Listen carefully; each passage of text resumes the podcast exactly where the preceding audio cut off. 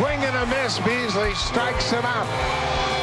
Harper strikes out. The Blue Jays will strand two more Phillies on base, and they hang on to win it 10 to 8, and the Blue Jays win the series. Greenway holding the puck in the office. It gets in front. Eriksson Ek shoots. He scores. Eriksson Ek in overtime at 3:20, and Minnesota wins Game One. Pageau to Palmieri, right of the Pittsburgh net shoot. He scores!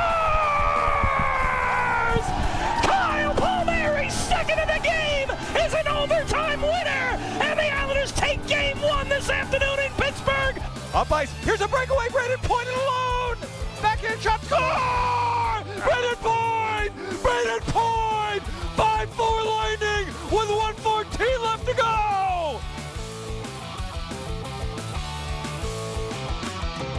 He's drinking his tea. It's Mike Zigomanis. Oh my Mike. Zigomanis. Happy Monday morning. I can't remember last year in the bubble the the playoff goals where we I feel like we were doing that. I feel like we had him on every single day replaying one of his goal calls. You started. Well, that's Dave Mishkin, the Tampa Bay guy. Yeah, I think it was Chris yeah. King, the Islanders guy, in the montage before that. You never reached a point where you were running Mishkin stuff, even when it was sort of half-assed, just because you wanted to see the look on my face. I'm surprised Chris King in in the uh, you know on the island. I I I love the calls. I love when they get into it. I love when it gets a little anim. I mean, when you're calling a game, you have to get animated. You have to get your arms going. Um, you know, I whether it's Okay. I, I feel like I feel like if you're on if you're doing the game on radio, you probably if you're doing play by play, you got to get into it a little bit more than you're on TV because you never know when they're going to show you on the broadcast. Okay, but you're saying you're saying get animated. Is Oh, this yeah. is this is this animated enough for you? He scores! Kyle Palmieri, second of the game. that's when I'll tell you what that, that is. That is when you decide to change a different when you try to go up a whole different level, a whole different And- different octave, and it's just like you can't find and you can't find what you're where you're trying to go with it. It's like Um, when you're on stage and suddenly you realize I can't sing opera. Oops. a Little late for this. Yeah, so that's uh yeah, that could have got embarrassing for him, but um yeah, that's like when you're trying to find that different octave and it's like It's you- just- you, you, you can't hit the note Yeah. and then you take it to one more higher. Yeah, you can you got to be careful. You could lose your voice for the rest of the Yeah, playoffs. it's like when you plug in the toaster and take it into the bathtub. Yeah, e- e- exactly. Kyle Palmieri, second of the game. There you go. Um, Yeah, but yeah. but it was a hell of a day for for the Stanley Cup playoffs, Ziggy. Really, the first full day of action, right? I mean, we got Washington, Boston uh, the other night, and and then a triple header yesterday. And every game was an overtime game or a last shot wins game, effectively, because Tampa Bay scored with a little more than a minute left in the third period to beat Florida in game one. And, and that might have been the capper. That might have been the best of the three games. And there was nothing to complain about with the Islanders in Pittsburgh and with Minnesota and Vegas. Well, I thought Calgary and Vancouver was up there for 11 That was a goals. was- a one goal game, too. what a capper, baby. I honestly watching the I, I did not watch the whole Calgary. Vancouver Whoa, game. whoa, whoa. Sorry. I You like said I did not watch the whole Calgary Vancouver game, which tells me you watched some of it. What is wrong with you? Go to bed. No, I just Watch the I just, Jays in 30. Watch the Blue Jays play again. You mean nobody watched the Calgary Vancouver game? I mean, this is like it's kind of crazy Watch that they're 60 playing. minutes. Yeah, it's kind of crazy that they're playing when the playoffs are on. I, you know what? I, I feel I feel bad for Calgary and Vancouver. I'm sorry, but it's it's one thing to play in a game that doesn't mean anything, and you're just playing out the rest of the season. But I can't imagine playing a game while the playoffs are going. It's just I trying to get ready and go out there and play. I I, I thought it looked like an, an AHL game, and that's I, I that's disrespecting AHL games. I just it was It was awful, and I I feel bad for the I feel bad for them out there. No, but hold on, Um, hold on a second. I still haven't gotten past what you yeah. said. Not initially. not all of it, not all of it. Just Okay. uh, well, the Okay, high, we'll but the what- highlights. Okay, so you you said you Highlights, watched highlights. some of the game. What- Highlights. I take it back. What did those two teams do, or did you think those two teams were going to do that you wanted to see to bring to the show this morning? I was just it was cu- I'm because sometimes I like to tune in when like has it ever I don't think it's happened before right? A, uh, I don't think the playoff game has played they've haven't gone to the No. playoffs with the regular season over. I don't think it's even happened before. Like where they uh, two teams get a last game of the season canceled or postponed and they have to start it four or five days later no, I was looking it up I didn't see it anywhere no, because the season always ends on a Saturday or a Sunday. And they start and they midweek yeah, they start the playoffs like Tuesday, Wednesday, or Thursday, Yeah. something like that. So every team gets a couple of breather days, practice days, and then Yeah, three then days go. you get. Yeah. So I mean, it's it's tough on them. Uh, whatever, play them out. It- it- I mean, what what are they going to do? What's the NHL going to do? Say, okay, we're not going to play our last couple games. You know, they have sponsors. There's the broadcast. It's it's it's just it's part of the league deal. They're to play them out. I I was.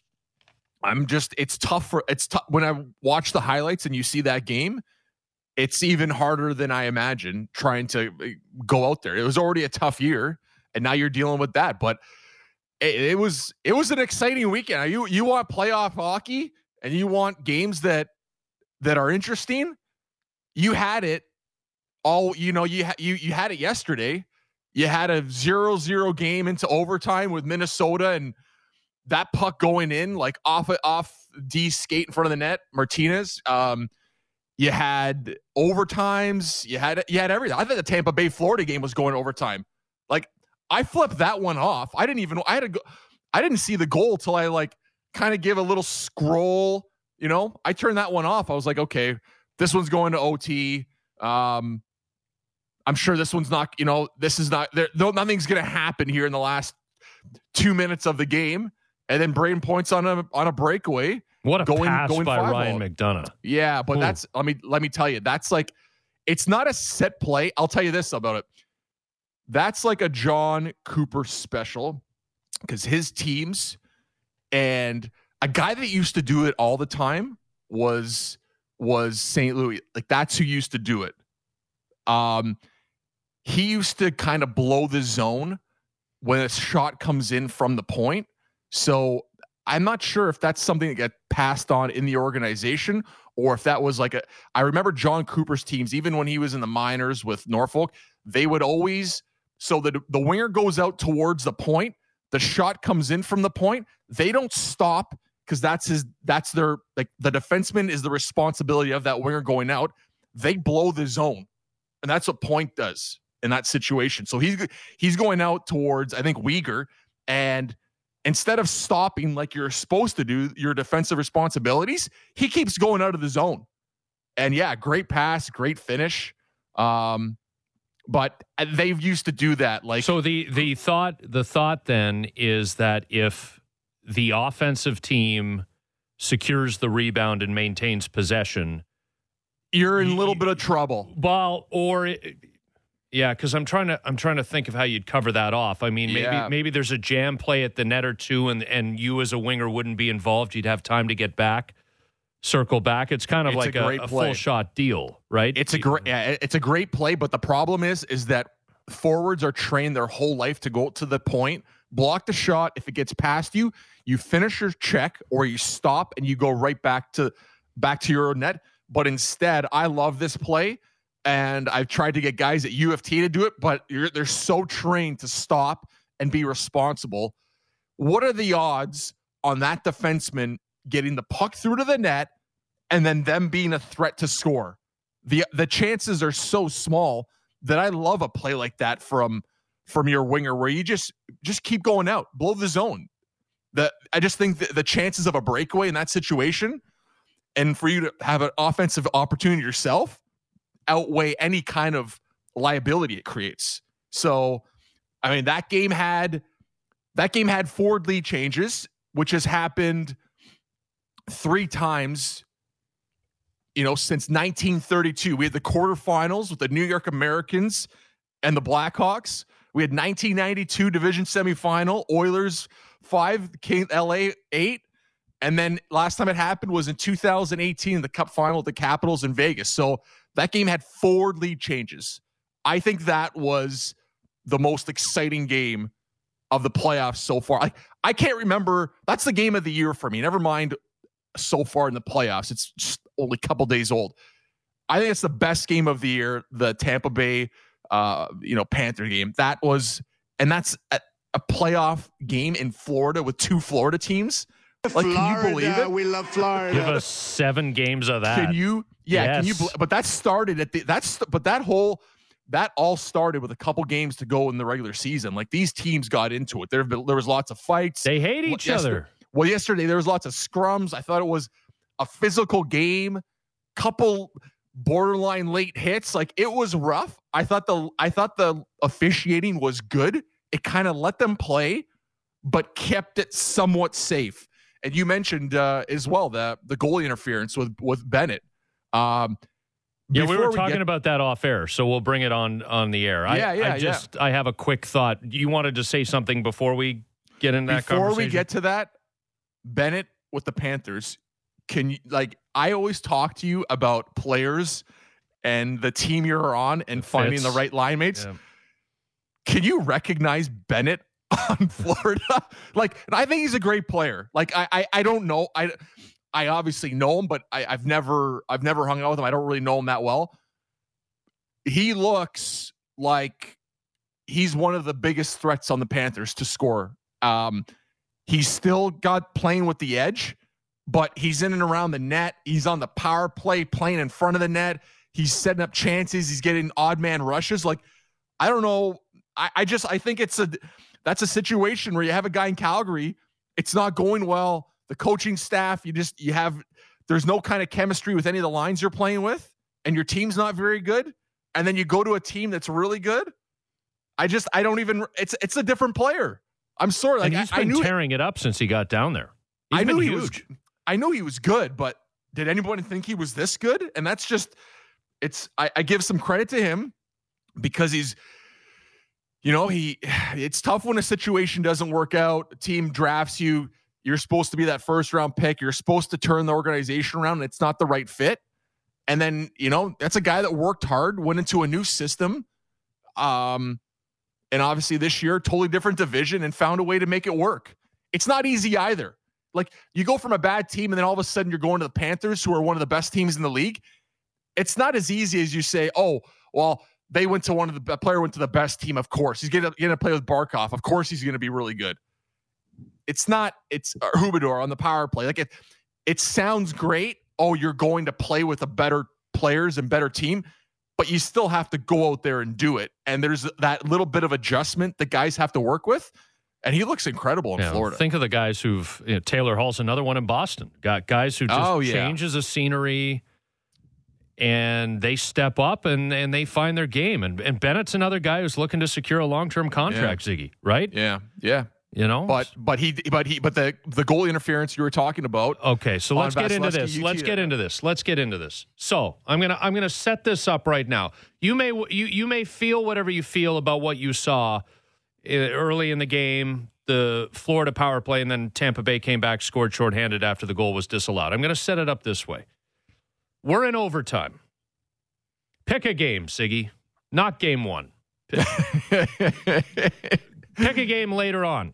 Game six at the beautiful Bell Center in Montreal. Maybe game seven if the Leafs decide that it's worth scaring us.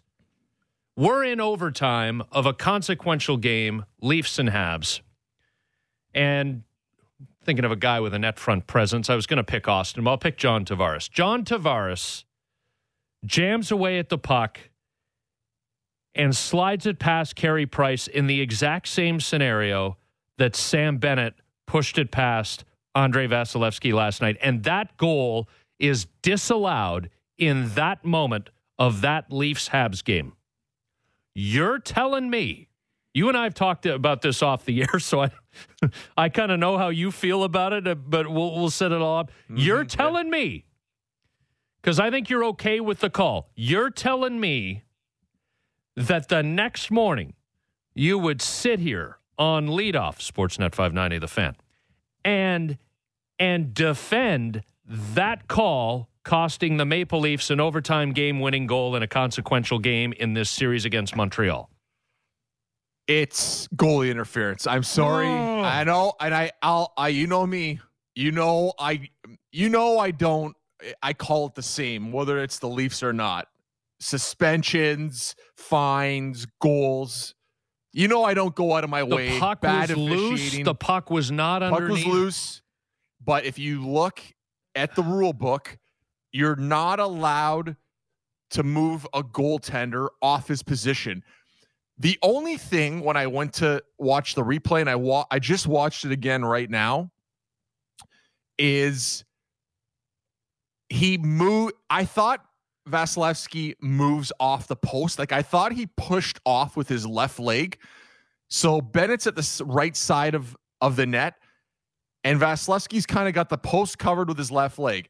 I thought he pushed off the post originally to play the puck in front of the crease, but he doesn't. He holds his ground, and Bennett actually like pushes the leg in. That's that, and that's the way I see it.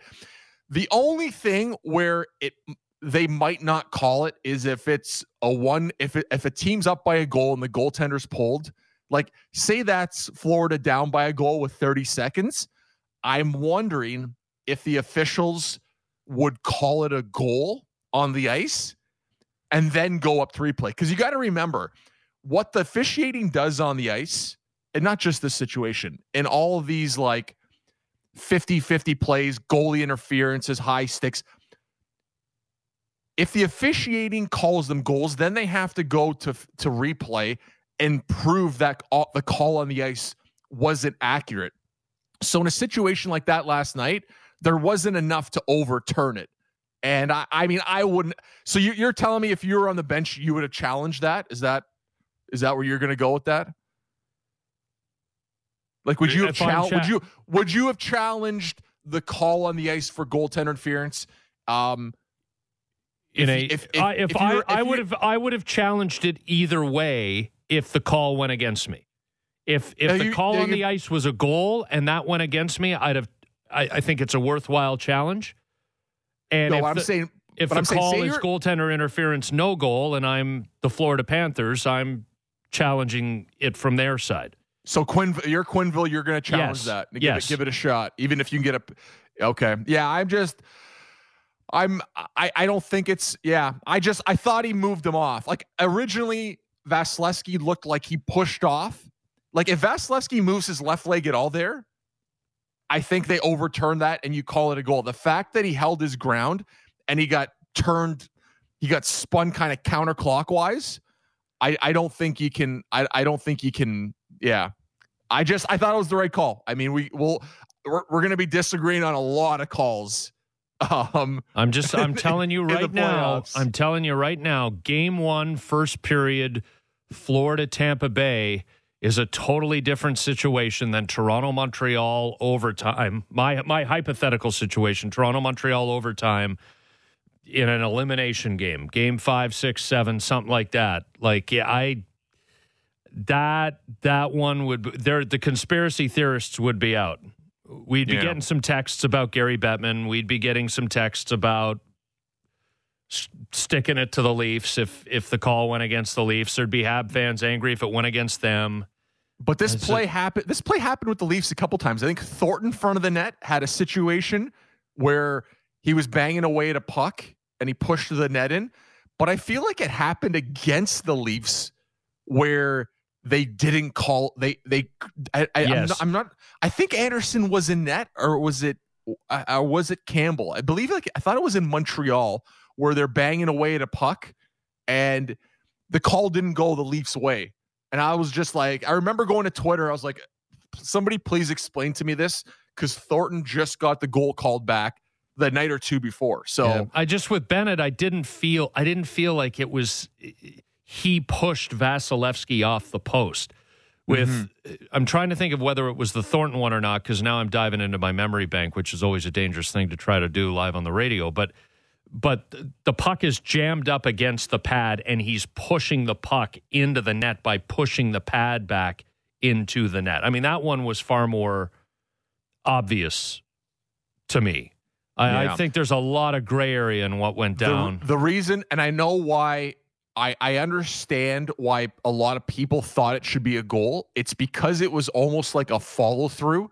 Like the the last stick on Vasilevskiy left pad, there was a motion to put the puck in the net, which moved the leg.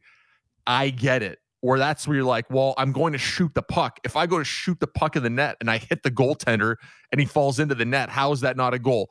I I understand that, but I don't know. I just it's yeah. I, I thought it was the right call on the ice just from the plays I've seen this year.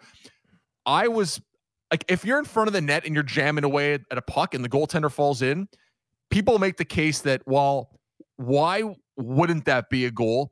You're in front of the net, the goaltender's holding his ground. Why can't you jam the why can't you push the puck into the net with the goaltender? If he's not strong enough to stand in his crease, it it it should be a goal. I understand it. The problem with that line of thinking is that brings a lot of situations where you're going to have so many guys jam in front of the net with disregard for the puck. One, you're going to have so many more goals go in pushing the goaltender. It's like, where do you cut it off?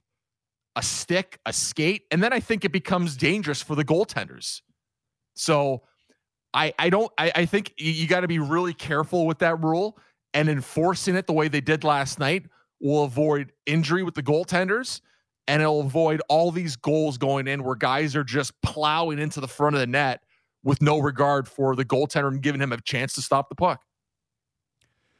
We got three sleeps until the Leafs and Habs start on Thursday night on Sportsnet and CBC. So it'll be a hockey night in Canada series, quite obviously. We'll start to dig into the Leafs lines. Jack Campbell has been officially named starting goaltender for game number one. I think there's no surprise there. Updates on Carey Price and Brendan Gallagher from the Montreal side. We will touch on that. The Blue Jays take a series from Philadelphia. I'll tell you why I'm worried about the week ahead. Boston's coming in for three starting tomorrow night. Tampa Bay rolling into Dunedin for a home series against the Blue Jays for four games starting on Friday, wrap around through to Monday. There's one sort of storm cloud now above this Blue Jays team that has me quite worried. And it started to crop up this weekend. We saw it twice. Touch on that. Doug Smith of the uh, Toronto Star will join us a little bit later on. Uh, the Raptors season has mercifully come to an end. They will miss the playoffs. Uh, we'll talk uh, about the season that was, the Masai Ujiri contract situation, where the franchise goes from here, and we'll get Doug's thoughts on the play-in tournaments in both the Eastern and Western Conference. The 7, 8, 9, 10 matchups are set there. Jam-packed show. Leafs lines, baby. Little Leafs lines conversation. Oh yeah, Huh? can't wait. Riley There's no salary cap. There's no salary cap. Let's- oh. who do you want? Oh, they were screaming and ranting raving about Tampa Bay. Oh, Stamkos and Kucherov, they're spending Oh, like a yeah, hundred million that? dollars. yeah, we Hey. gotta talk about that. Doesn't matter in the playoffs.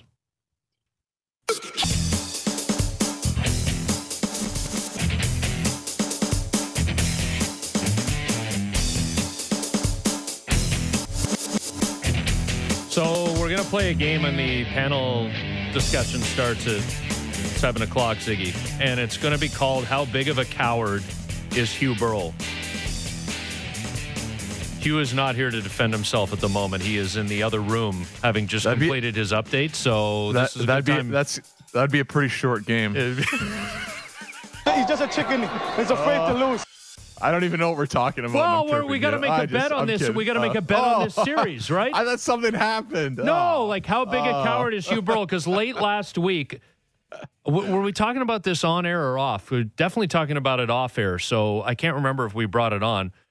But remember, it was like February or something, and we said if the Leafs and Habs make the playoffs, we will do something. We'll make a really good bet out of it.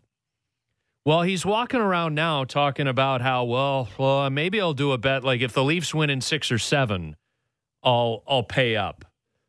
he he's he's he's doing that whole thing where he thinks his favorite team is going to lose in four straight, so that if it doesn't happen, he can be excited. But if it does, he can say, "Well, I told you it was going to happen." You can't you can't can't rip me. The Habs lost because I told you they were gonna. Everybody knew they were gonna. Leafs are supposed to win. What do you want from me? He's playing that game. He's playing that game, and he's scared of heights. I'm I'm down. I I hate heights. I you know am- what you you know what you guys should do? You guys should do the one where you should do the you you, should do not not the edge walk. I've done the edge walk at the I can't Tower. do the edge walk. I've already copped to that. I'll Okay, so the edge walk's the one where you go outside, they hook you up onto two ropes, Right. Safety lines, and you put a, like this big. You put a suit on. They give you shoes, and you walk around on a skywalk that's suspended over the side of the top of the CN Tower. Not the. It's not all the way up to the top of the point. It's like where the above the restaurant. It could be higher. Are you saying? are you saying the edge walk isn't that high because it's not at the tip of the tower? It's not at the tip, Because it's at the restaurant level? Yeah, that's- yes, it could be high. Yeah. it, it could be around the pod. So you go around it for 20 minutes. You walk, you go out there 20 to 25 minutes and you do all these like stunts around it. What I think, what I think, whatever, you like put your, you lean over, you lean on the rope. Like I, I didn't do any of that. Anyways, that was back 2014. I think you guys should do the one where you go off the side of the building and you walk down the building. That's the one you guys should do. The stairs? You- No, no, no, no. You get hooked up to your, your hole. You put a harness on, everything. You go off the side of a building and you walk down the building. And you can do it faced up, or you're supposed to go face down and you walk down the building Mhm. From the top. That's that. That's the one to get over your Yeah, fears. yeah, That's yeah. what you need to do. Yeah, because both you and I have come on the air millions of times and bragged about how it's always been our dream to be Spider-Man. That's that, that's that, that is not happening at all. I thought I thought okay, well we w- once we get past COVID, everything opens up. We go up the CN Tower. This is going to sound like such a loser thing now that you brought you- up the whole uh, Spider-Man act and we talked about the edge walk.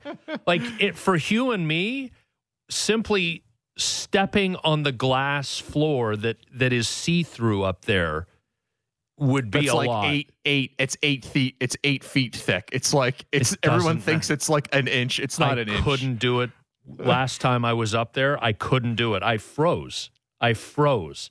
If you want to see me like cry like a baby and maybe pee myself, then that's that I think is a, a reasonable bet. And we'll get some social media and we'll we'll do all that. Anyway, Hugh will be along at seven o'clock and we'll figure out what the bet for the, the Leafs Habs playoff series is is gonna be.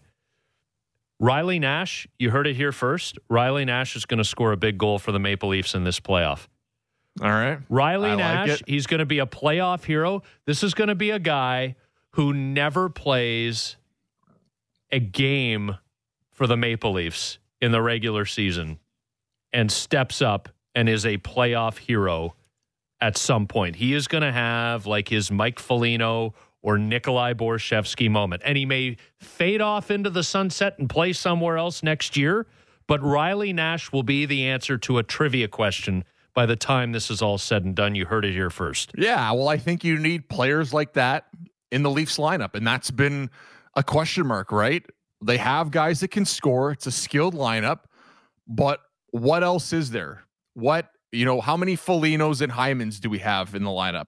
And I think Nash is just another one of those players that you can throw him up the middle, you can throw him on the wing, he can play third line, fourth line. Obviously, I don't think he'll he'll be part of of the big four, but I think he re- I think he really makes the, forward group better. And I know he hasn't played, and that's a bit of an issue, right? I always talk about how I want a guy to play in the regular season before he plays in the playoffs. And obviously that doesn't relate towards Kucherov in Tampa Bay because the last game He was played in was game six and he was all right with a couple of goals like a, and a setup in front like he was the best player on the ice. I don't don't ask me about Kucherov. Exclude Kucherov from this conversation. But I like a guy to get some games in before before he plays. And uh, I, I think with Nash, he's got such a good work ethic. I don't think it's an issue Yeah, he's the guy that battles. Um, big body, six two, and they're going to need that physicality for the Leafs. They have the guys that can score, but what what has this team like what what has the, this Leafs team missed in prior years in the playoffs against Columbus, against the Bruins? They've missed the Riley Nash Foligno types. Like if you take Foligno and Nash off of off of the Blue Jackets last year, do do and you put them on the Leafs, do the Leafs beat Columbus? I'm to say outside of the miraculous performances of of uh, Dubois, I think I think they do. I think two guys like that on this Leafs team will make a difference. Now it's just can they adapt to Toronto's style of play because it's a different style, right? I know they added Simmons this year and Bogosian's out, but the makeup of the team has changed. Has it changed enough where guys like Foligno and Nash can come in and and step in right away? For the most part, Foligno's look great.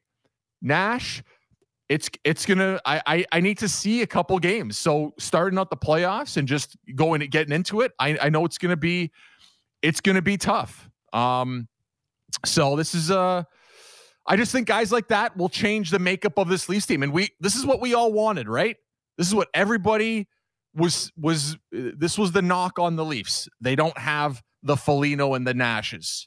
Now they've got the Simmons, Nash, Foligno. Okay, now it's uh, how is the dynamic of the Leafs? How is this going to change things? And I, I it, it makes them better. I thought Nash was going to start off on the fourth line, so it's it's looking like him, Mikheyev, and Kerfoot on the right. I like Kerfoot as a winger. I think Kerfoot's best with Tavares and Nylander, but I'm sure that's something they can interchange. Put Mikheyev on the right, Foligno down to the third. Like right now, it's Hyman, Matthews, Marner, Foligno, Tavares, Nylander, of Nash, Kerfoot, Thornton, Spezza, Simmons. You can do so many things with this lineup. The only thing I was surprised at, and I don't know where you put him, was that Galchenyuk's not part of well, the Well, and I'm going to read a text sent into 590 590 from Chris and Barry. Saw the projected lines. Someone please explain and tell me how Mikheyev has earned his spot for the playoffs over Alex Galchenyuk or even Kerfoot being in over Galchenyuk. Makes no sense to me how those guys beat out Galchenyuk for a spot. I hope it doesn't cost them. I, I'm- I did not honestly, have I did not have why isn't Alex Galchenyuk playing on my Leafs text? bingo card, Chris and Barry at the start of the Kurt- season. Honestly, Of course, he one of the wasn't a Leaf at the start of the season, but yeah, honestly, that's one of the best texts we've got. Like we get some doozies. That's like it's a good uh, question. yeah, it, honestly This it is guy- because I because he because he's he's deserved to be in the lineup and he's played top six and played well in and the he's top played six. with everybody. Yes. and he's and he's gone. Through, we always talk about going through a little bit of adversity. You got to remember this guy's bounced around so much. When you come into a new team, you always play good those first five six games. It just a guy like Galchenyuk, you know, you're going to see some kind of effort. He sustained that longer than four or five games. He had a little bit of a lull and then came back strong again and was really good towards the end of the season. I don't know how he's out of the lineup, but when I look at it, who comes out for you? Like that's the question. It's, Well, that- there's hard. that's the there's issue. hard. To, well, there's hard decisions, which is what you want to give your coaching staff. Well, and I you want to make it hard. And I th- I think if you're if you're playing Foligno with Tavares and Marner, that bumps Galchenyuk out of the top six because Hyman is obviously. uh, excuse me. If you're playing Foligno with Tavares and Nylander, it certainly bumps Galchenyuk out of the top six because you got Hyman with Matthews and Marner, right? So then you're looking at third line. Well, Ilya Mikheyev doesn't have hands, but he grinds each and every shift. He retrieves pucks, and he might bat home a rebound. I, I, I you're not taking Riley. You're giving Riley Nash a chance here, right? You acquired him for a reason. And Alex Kerfoot brings some speed on on that line. He's been a regular for two seasons with the Leafs. And you're not putting Galchenyuk on the fourth line. Here's the thing: Will Alex Galchenyuk draw into a game? I think it depends on how the series is going. You know, he's he's probably your first guy up front. If you're if you're switching somebody out and putting him in, he's your first he's your first choice. You you Well, play you play a stinker in game one, you can slot him in. If you're if things are going well, he's there for you if and when you need him. here's the thing: who is that guy? Who's the guy they're going to put into the lineup that if things don't go well in game one or game two, that can give you some energy, give you a guy that can put a puck in the net? I don't know who else it is. Like, say you take Thornton out in game one, or Spez out in game one, or even something crazy like you take Mikheyev out in game one. Do you like what? Do any of those three players, when you put them back in, they give you something where you're like, oh, this guy could score a big goal for us? Spezza maybe Thornton might be able to make that play. But you also zig. You also Joe Thornton. You got to play him in game one of the playoffs, right? I, yeah, I'm And not if- saying to take him out. But I'm what just I'm saying, saying, though is this: if it doesn't go well, he got his chance, right? yeah, you can. You, are fine. Sit. You're the thing about it. I know what you're saying. You're you're trying to say which players am I okay sitting out right now where I'm not going to lose them. If you sit a Thornton or Spez out, you might lose them. Where the team looks bad, the coaching staff looks bad, and you lose a bit of the room. Like I think if you sit out Thornton or Spezza in game one, you lose them. Like unless they look awful in the first one, they're playing game two as well. Like Galchenyuk's not coming in That's game right. one or two. Like no, no one's Hyman doesn't look good. He's not coming out. Foligno's staying in. Mikheyev's going to play the first two. Kerfoot's not going anywhere. Nash, barring something like crazy where he just doesn't look comfortable, can't skate, out of position, a minus two, then Kerfoot would slide to the middle and either Foligno would drop down and Galchenyuk would slot back in. exactly. But I'm I'm just I think it's a mistake to have Galchenyuk out of the lineup. And I said when he got here, I think he's going to be good, but I'm not sure he's the long term solution for Tavares and Nylander. And I'm still not saying that, but I am really surprised in how much he's brought to the team with energy, with physicality, and a guy that's a threat to score. Like I love Mikheyev. I think he does everything on the ice well. I'm not sure many guys can do that many things on the ice as he can. But to be a threat to score, it's just it's not there for me. And does he find it and score 30 goals next year? Maybe it can happen, but I don't know like where where are you with Mikheyev? Like is he a is he a guy where you say, "Well, I need a goal right now. I'm going to throw him out on an offensive draw right now." He's not that guy for me. So I, I- don't want a player in my top three lines where I can't throw a line out there in the offensive zone and say I need a goal. And you're going to make the case, well, you have Tavares and Nylander, you got uh, Matthews and Marner. There's like that's that's a pretty good one-two punch. No, I need I, anybody on my top three lines who's getting a regular shift in the playoffs is going to have to score. I'm I'm we've seen we've seen the playoffs with the big four. You need more than that. It's it's this is not a one line league or a two line league. You're going to need three lines that can score. And Mikheyev does everything right. But if you're going to have Mikheyev on your third line, I need somebody out there like a Galchenyuk that's that that's a threat. Yeah, but I, I wonder sometimes too, Ziggy, if we start numbering the lines and get get married to that idea. I mean, Spezza, Thornton, and Simmons. There's not a ton of speed on that line at, at this point in, in those guys' career, but they are they are a group that you could throw out for an offensive zone faceoff and and and maybe try to get the puck to the net. I mean, there's some finish on that line. I, I think I'm I, I think if I had to score a goal, I think I'd throw the fourth line out before the third line. Well, that's what I'm saying.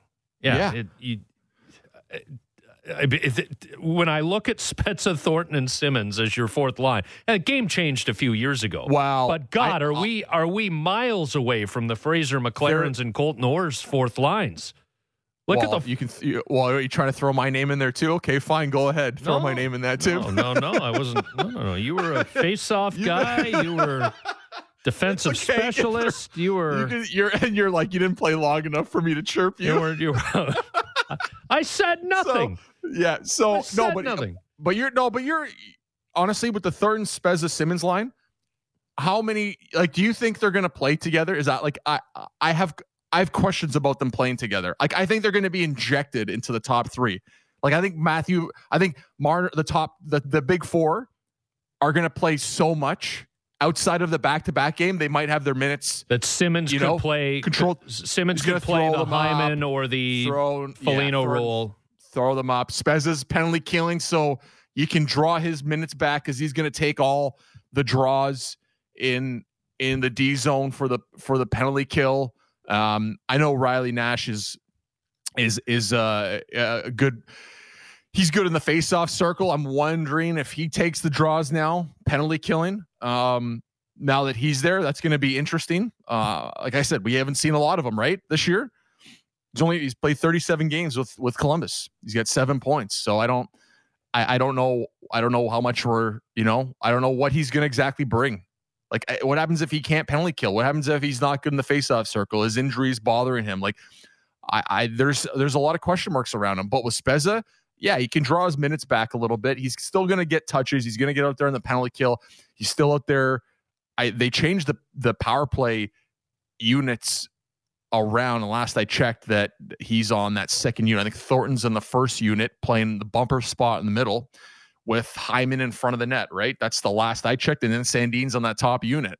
That all could change this week. Believe me, they're gonna they might play around with the with the power play units, but it looks like they're not going to load up on the one. Uh, uh Nylander, Tavares are going to go on that second unit, but like I said, that's going to change. Um, it could change throughout the week. Texts are pouring into 59590. We'll read some of those. Carey Price is going to play, we believe, half a game for the Laval Rocket tonight at the AHL. Brendan Gallagher is expected to be back for game one. He's had the thumb injury, kept him out for about six weeks. He is expected to be available for game one for Montreal as well Thursday night, and he will play tonight for the Laval Rockets. So the Canadiens have a couple of their key guys on loan to their AHL team. The Laval Rocket, I guess, are playing their final AHL game of the season. So Price and Gallagher will play in that one tonight. I've got some concerns about the state of the Blue Jays, even though things have gone fantastic in spite of a lot of adversity so far. I'll explain what I mean by that. We're all over the Leafs and Habs, three sleeps to game one of the first playoff series between these two teams in 42 years.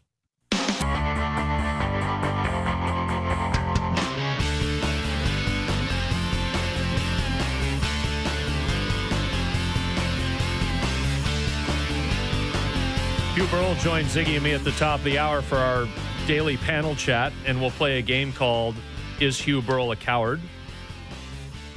We're getting a text from a 519 number. My boss is doing the same thing. He's refusing to bet me now. Habs fans are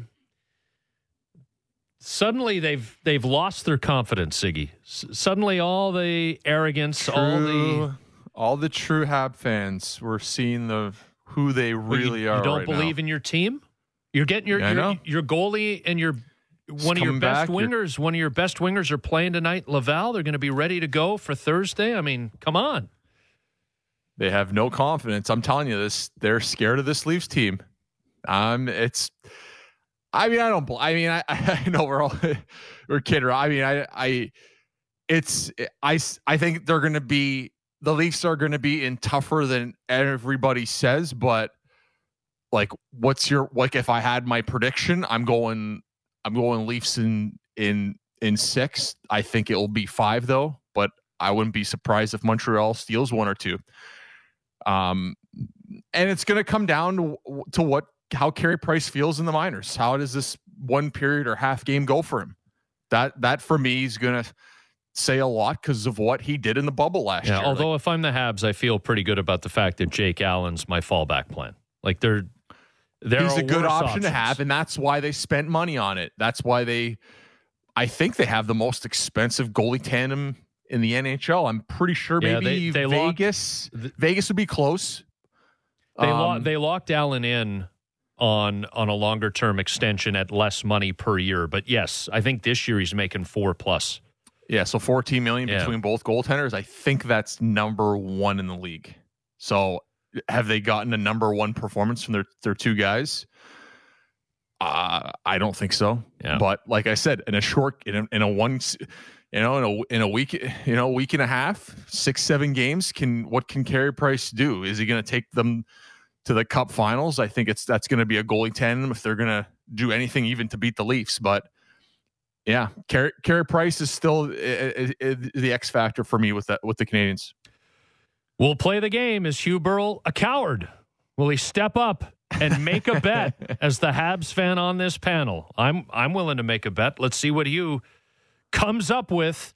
And we're all over the Leafs lines. Three sleeps until Toronto, Montreal.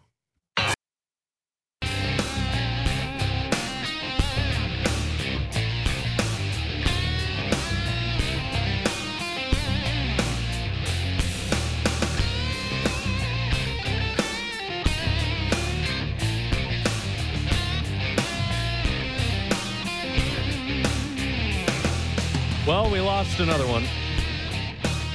I used to I used to like Rob Faulds. But Everybody likes Rob Faulds. no, I used to. Not everybody anymore. He All tweeted right. the show. He says, I'm with Hugh Burrill. Go Habs Ah. go. So Thanks, Falsey. He's a good man. go back to bed, good, good Rob man. Go back to bed, Rob Faulds. I feel the need uh, to defend myself from a blatant blindside attack, which came about eh, 35 minutes ago. No. No, no, no. Uh, the game is called "Is Hugh Burrill a coward?" if you make if you make a bet that's worthy of discussion, that's worthy of actually going through with, then you're not a coward. If you don't, if you start to go, well, I'll make you a bet. If the Leafs beat the Habs in six or seven, but it- not in four or five, then you're starting to hedge. And if you step right away, then all that talk we made in February when we were making bets on the Yeah. regular season games, none of it counts. None of it matters. I will make this bet, but don't you think it would be more because pretty everybody everybody pretty much I will make this bet, but nothing before the but matters in anything in life.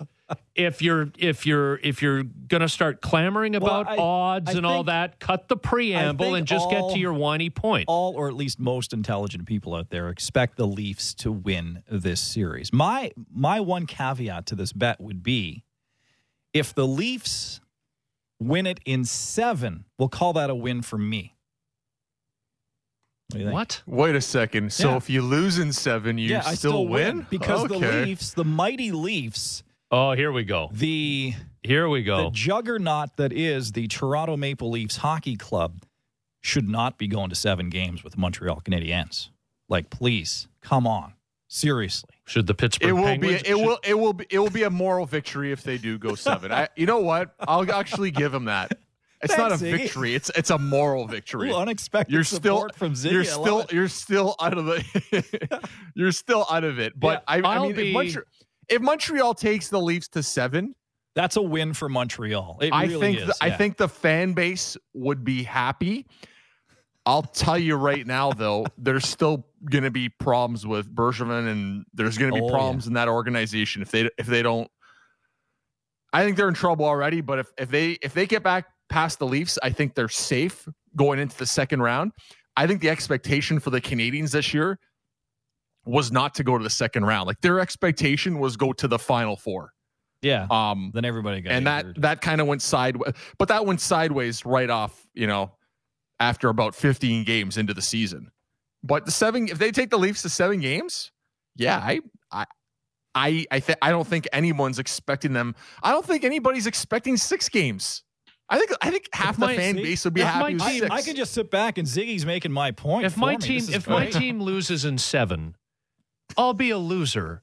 but I'll tell you this: I'll be a happy loser. It's a- it's a moral and really, victory. at the end of the day, yeah, that's what. if life I'm is a about. loser, at least being happy. All right, fine. You're goading me into it. You're, you you are. You, you're you're you're you're poking. You're you're you're, you're nudging. You're Hugh, you're sticking. you would have sat here last year Yep.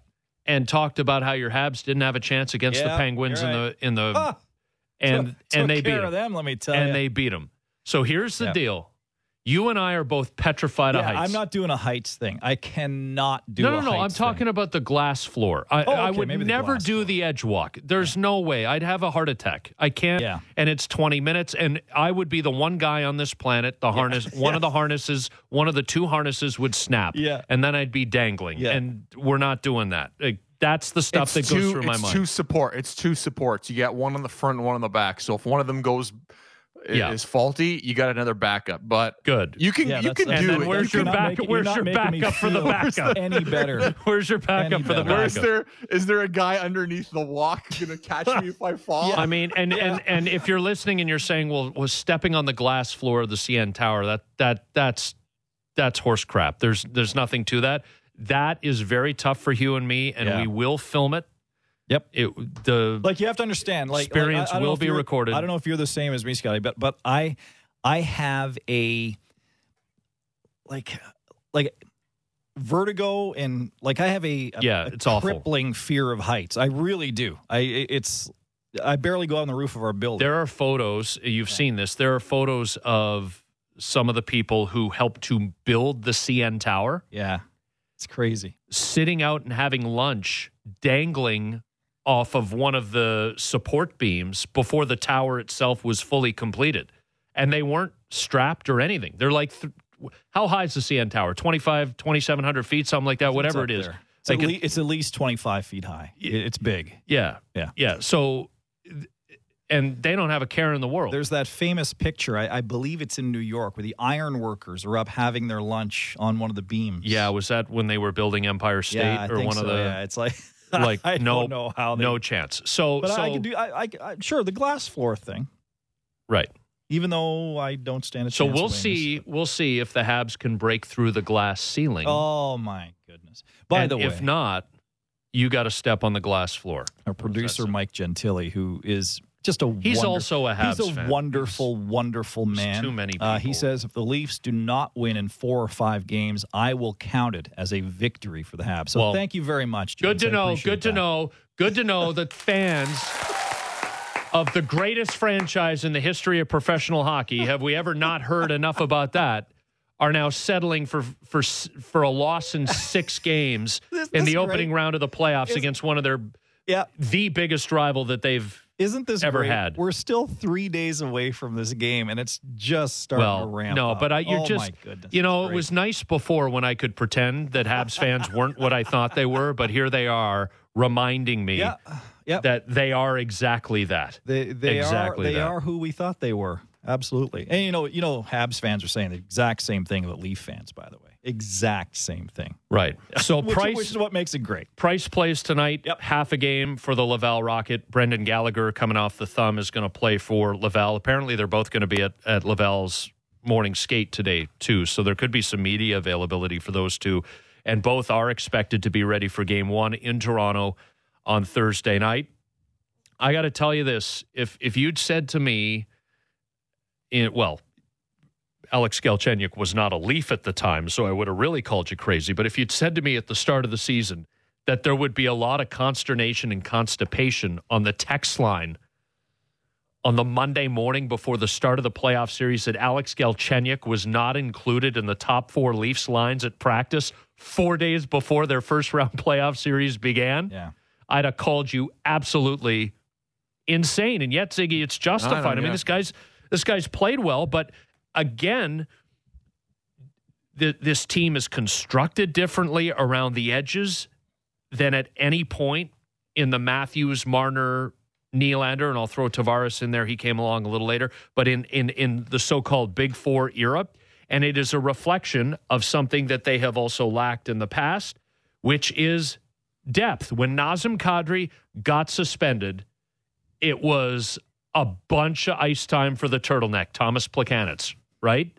But but I now still can't believe he was a but now all of a sudden, now all of a sudden they got depth and we're arguing over guys who are going to be left or likely it appears left off of the opening night playoff lineup.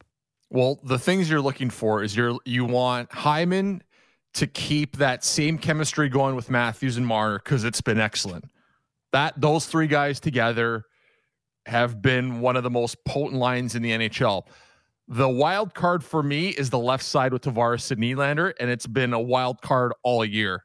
And Galchenyuk has done better in that spot, better than anybody else I've seen. So how's Foligno going to fit there? it's going to get a game and then it's going to you're going to you're going to see other players there whether it's Simmons go up whether you have Thornton go in there they're unless they they're flying off the drop of the puck I see that as being one of the wild cards. The third line is a complete wild card for me. I, I know Kerfoot can play wing or center, but we have Nash. We don't. We haven't. We haven't seen a lot of this year. And then obviously the two of the older players on the team and Thornton Spezza. This is a the playoffs is a different beast, and I know they're both veteran guys and they've been around the league a long time. And Thornton has done better this year than I expected. Remember, there's times where you know the one goal in 18 games and people are saying Thornton can't play anymore. I still think he was effective. It's just if he's not scoring and the power play is not going, like he's here to get the power play going. And the power play for the last half of the year has been the worst power play in the league. And I'm not putting it on his shoulders, but that's a big part of of why you brought him in here. Aside from the the leadership stuff and and playing, you know, on the top line, I I think you have to be careful with his minutes. This this uh, the playoffs are a lot more um, physical, and he's a big guy that's that's not afraid to go in the corners. But it's a different beast. He knows that more than anybody in this lineup, and how he responds to you know, not getting a shift for 10 minutes. Spezza's, I'm okay with Spezza. Spezza's been the most effective player in the NHL for minutes played per game. I'm just, I, I'm not sure how how Joe can how he'll respond in the playoffs to that. Spez has done it for two years, and he's been the best at it. Well, and Spez is um, still th- what three, four years younger than than Thornton, right? Thornton, I think, is two years older than me. I think Spez is two younger than me. So yeah, yeah four years. I'm I'm just gonna say there's the two older, you know. And then how much does Simmons get out there? Is he uh, how effective is he going to be? Right. I'm a lot of people want him on the top, want him in the top three. Like, can he be effective on that fourth line where we see him for eight minutes a night or six minutes a night? It's hard. I told you this. If you don't get 12 minutes in a game, it's tough to be an offensive threat out there. Yeah. And I, I think Thornton's a guy. Uh, there are other names you can throw into this mix as well, but Thornton in particular is a guy, veteran respect. He plays game one and he plays game two. And depending on how the series is trending or depending on how he looks, he might be a guy who needs a little bit of rest. They got a back to back situation in games three and four. They got a three and four nights if you factor in the game five scenario as as well. And I guess if you continue to extrapolate, it's five and seven if you factor in game two, three, four, and five, the way that the schedule is is going to be. If he needs a little bit of rest, then you can slide a Galchenyuk in and shift the lines around. I, I don't think it's an insult to him but he gets the opportunity to come out of the gate as one of the 12 forwards. And as you said, Ziggy, you don't lose the room by mistreating a veteran the way Mike Babcock did, I think, when he sat yeah, Jason play, yeah. Spezza for the home opener a, yeah, two years it's, ago. It's it's really important to play these guys in the. Like, you don't want to. You don't want them to save whatever's not going well. You give them the shot to. You know they've they've earned the right to start the playoffs. And they're not players. They're not like a they're not a Pierre Engvall or a Brooks, right? Or a Galchenyuk where you can kind of bring them in to give you some energy in a game where you don't play well or you're having trouble scoring or you need a, a little bit more of a physical presence. They're not uh, like Spezza and Thornton aren't those guys. So the way they're starting the playoffs, I, I don't I don't have an issue with it. I'm just I think Gel, I think this team is better when Galchenyuk is on it, but I don't know who you take out. Like that's that's the issue, right? When you have Nash start on your th- as your third line center, I don't I, I don't know. I, who else can you? But that's a good problem to have. We've talked about how you need depth and how they need it on the back end. You need it on the you need it with your forward group as well. You need you want. You want guys to put pressure on who's in the lineup.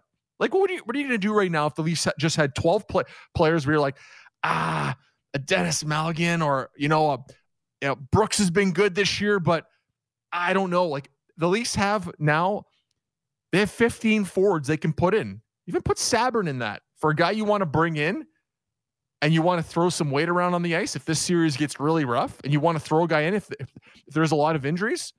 I don't even mind him coming in because you know every time he's on the ice, he brings you the the Tom Wilson effect. And guys are are are are concerned if he's on the ice. So they have a little bit of everything. They've got some penalty killing. They've got some size. They've got Galchenyuk, a guy who can score. They got a nice little mix here of players on the taxi squad that can come in and make them better if there's an injury, if Thornton's tired, if someone doesn't play well, if if they need to shake up the forward lines. They have options, and I like that right now. So we've settled the bet. Glass floor, Sure. CN Tower. Yep.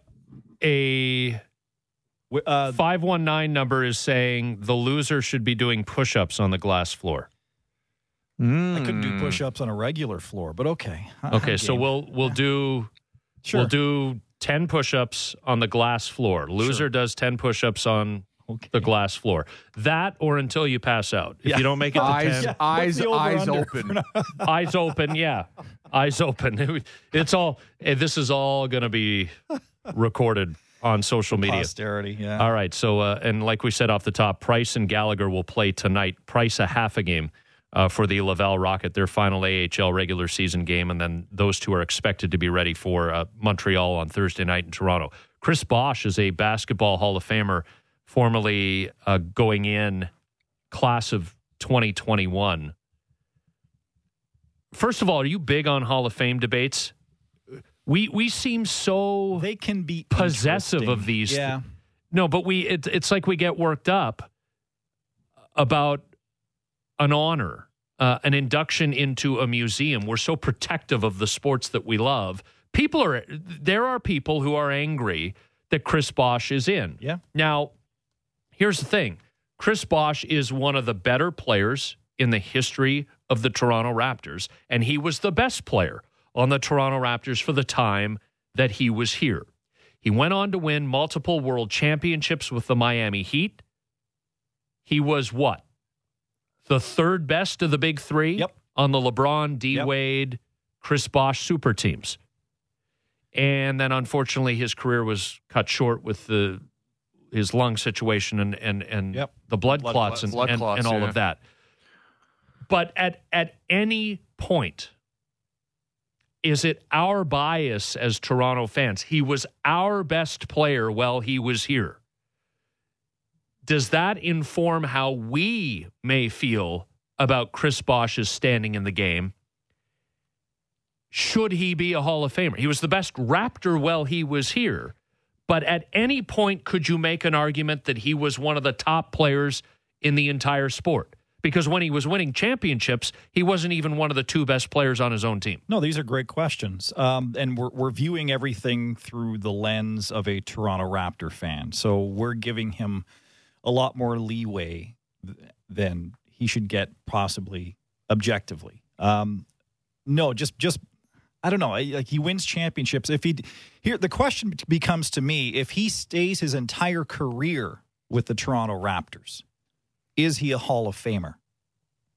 I don't think so. well, so. tell me the Fantastic tell me the qual- basketball player. Great. Yeah, and, but there there's so many different offshoots that uh, of information we'd need to answer that question properly. Like, does a Kyle Lowry end up here regardless? And Yeah. do they fill in the edges and, and win a championship? Sure, I know. If they It- don't, and they're a three or a four seed that never gets past the second round of the Yeah. playoffs, that's a totally yeah. different outlook. I'm going to put it in the hockey vernacular. He, Chris Bosh is a lot like a guy like Clark Gillies. Good, solid hockey player, really good player, but he played for the Islanders, right? I think Eh. it matter. I think I think your stats matter to a point, but does your does the market you play in matter? I think it does to to some extent. Um, I think it's really tough when you have a. I think I think the I think the Bosh situation is tough because his career was cut short. But was it cut short? Does that matter to you that if someone's career's cut short due to the injury more than where they played? That's what it's for me.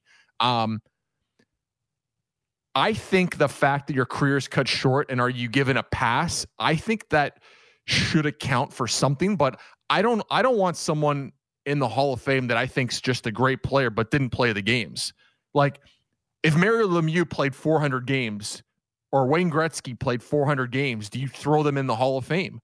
I think it matters how long your career is. I think I think it, I think your games played has to be taken into effect. I think it I think how many champion. I think like for me, winning should be involved in it a little bit too. Like where do you stand on? But he like, won. here's the factors. Did did you win? Most people say I don't care. Um, how many years did you play? Was did you have a long career? Like, did your career get cut short with injuries? I think that carries a little bit more weight. Uh, something I don't think a lot of people care about or talk about, but I think it matters. And you brought this up, Scotty, is if he plays his career in Toronto, is he in the Hall of Fame? And I think that what we have in Toronto right now is really special.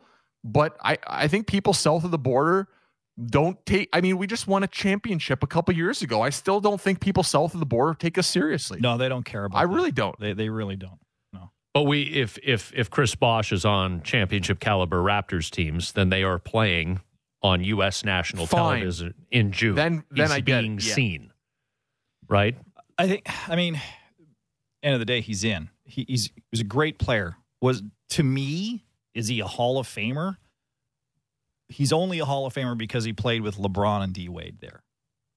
Right. You got to remember though, he also speaking, like he also won a gold medal in 2008 on Team USA. Like I think when you get to play internationally, I think that definitely helps you out with the Hall of Fame. Like I don't know enough about the basketball Hall of Fame where does international play matter, right? Cuz I know that's a big one with the with the Hockey Hall of Fame, right?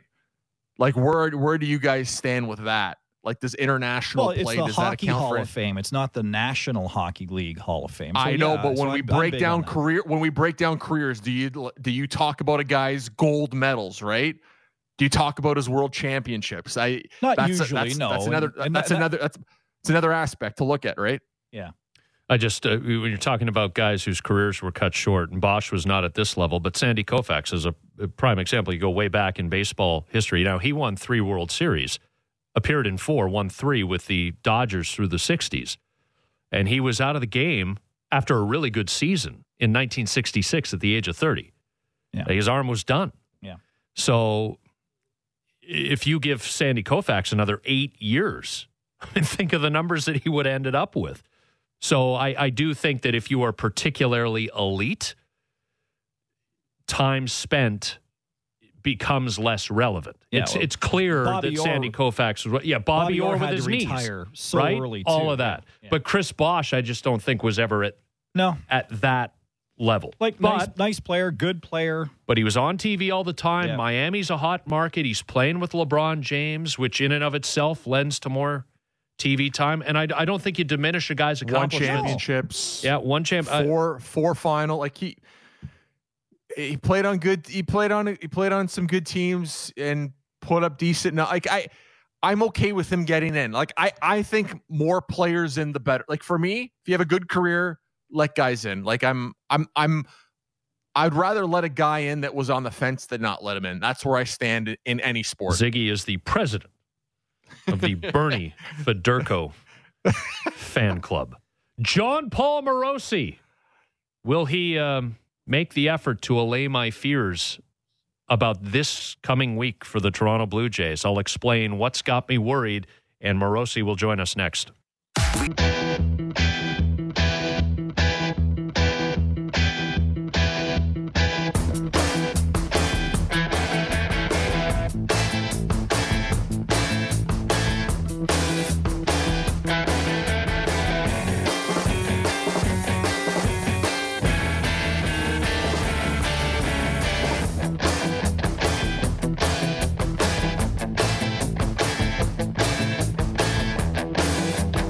So the bet is made. If the Leafs win, Hugh will do 10 push ups on the glass floor at the CN Tower. And if the Habs beat the Leafs, I'll do that too. Whenever the pandemic's over and we're allowed to go up there, and we will post it And all I'll- on social media. and I'm going to be there rating the style of the push-ups if it's done correctly.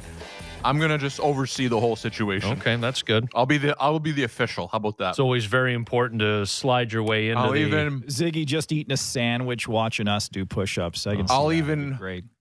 yeah, they actually do have great food up in the CN Tower. Awesome. The funny thing is, Um, th- on the way up, my back will be to the middle of the tower side of the elevator, and I won't be, I won't be looking. You know what we should do one day? We should. I've done this. It was for a charity. I've actually raced up the CN Tower, the stairs. I've done like there was some charity event that I had everyone right? donate for okay. me, Yep. and I got timed from the bottom to the top. How how, Uh, how long did it take you? I think it was like around twelve to fifteen, like somewhere in the twelve to fifteen minutes. Were I you thought it was going to take me stepping? longer.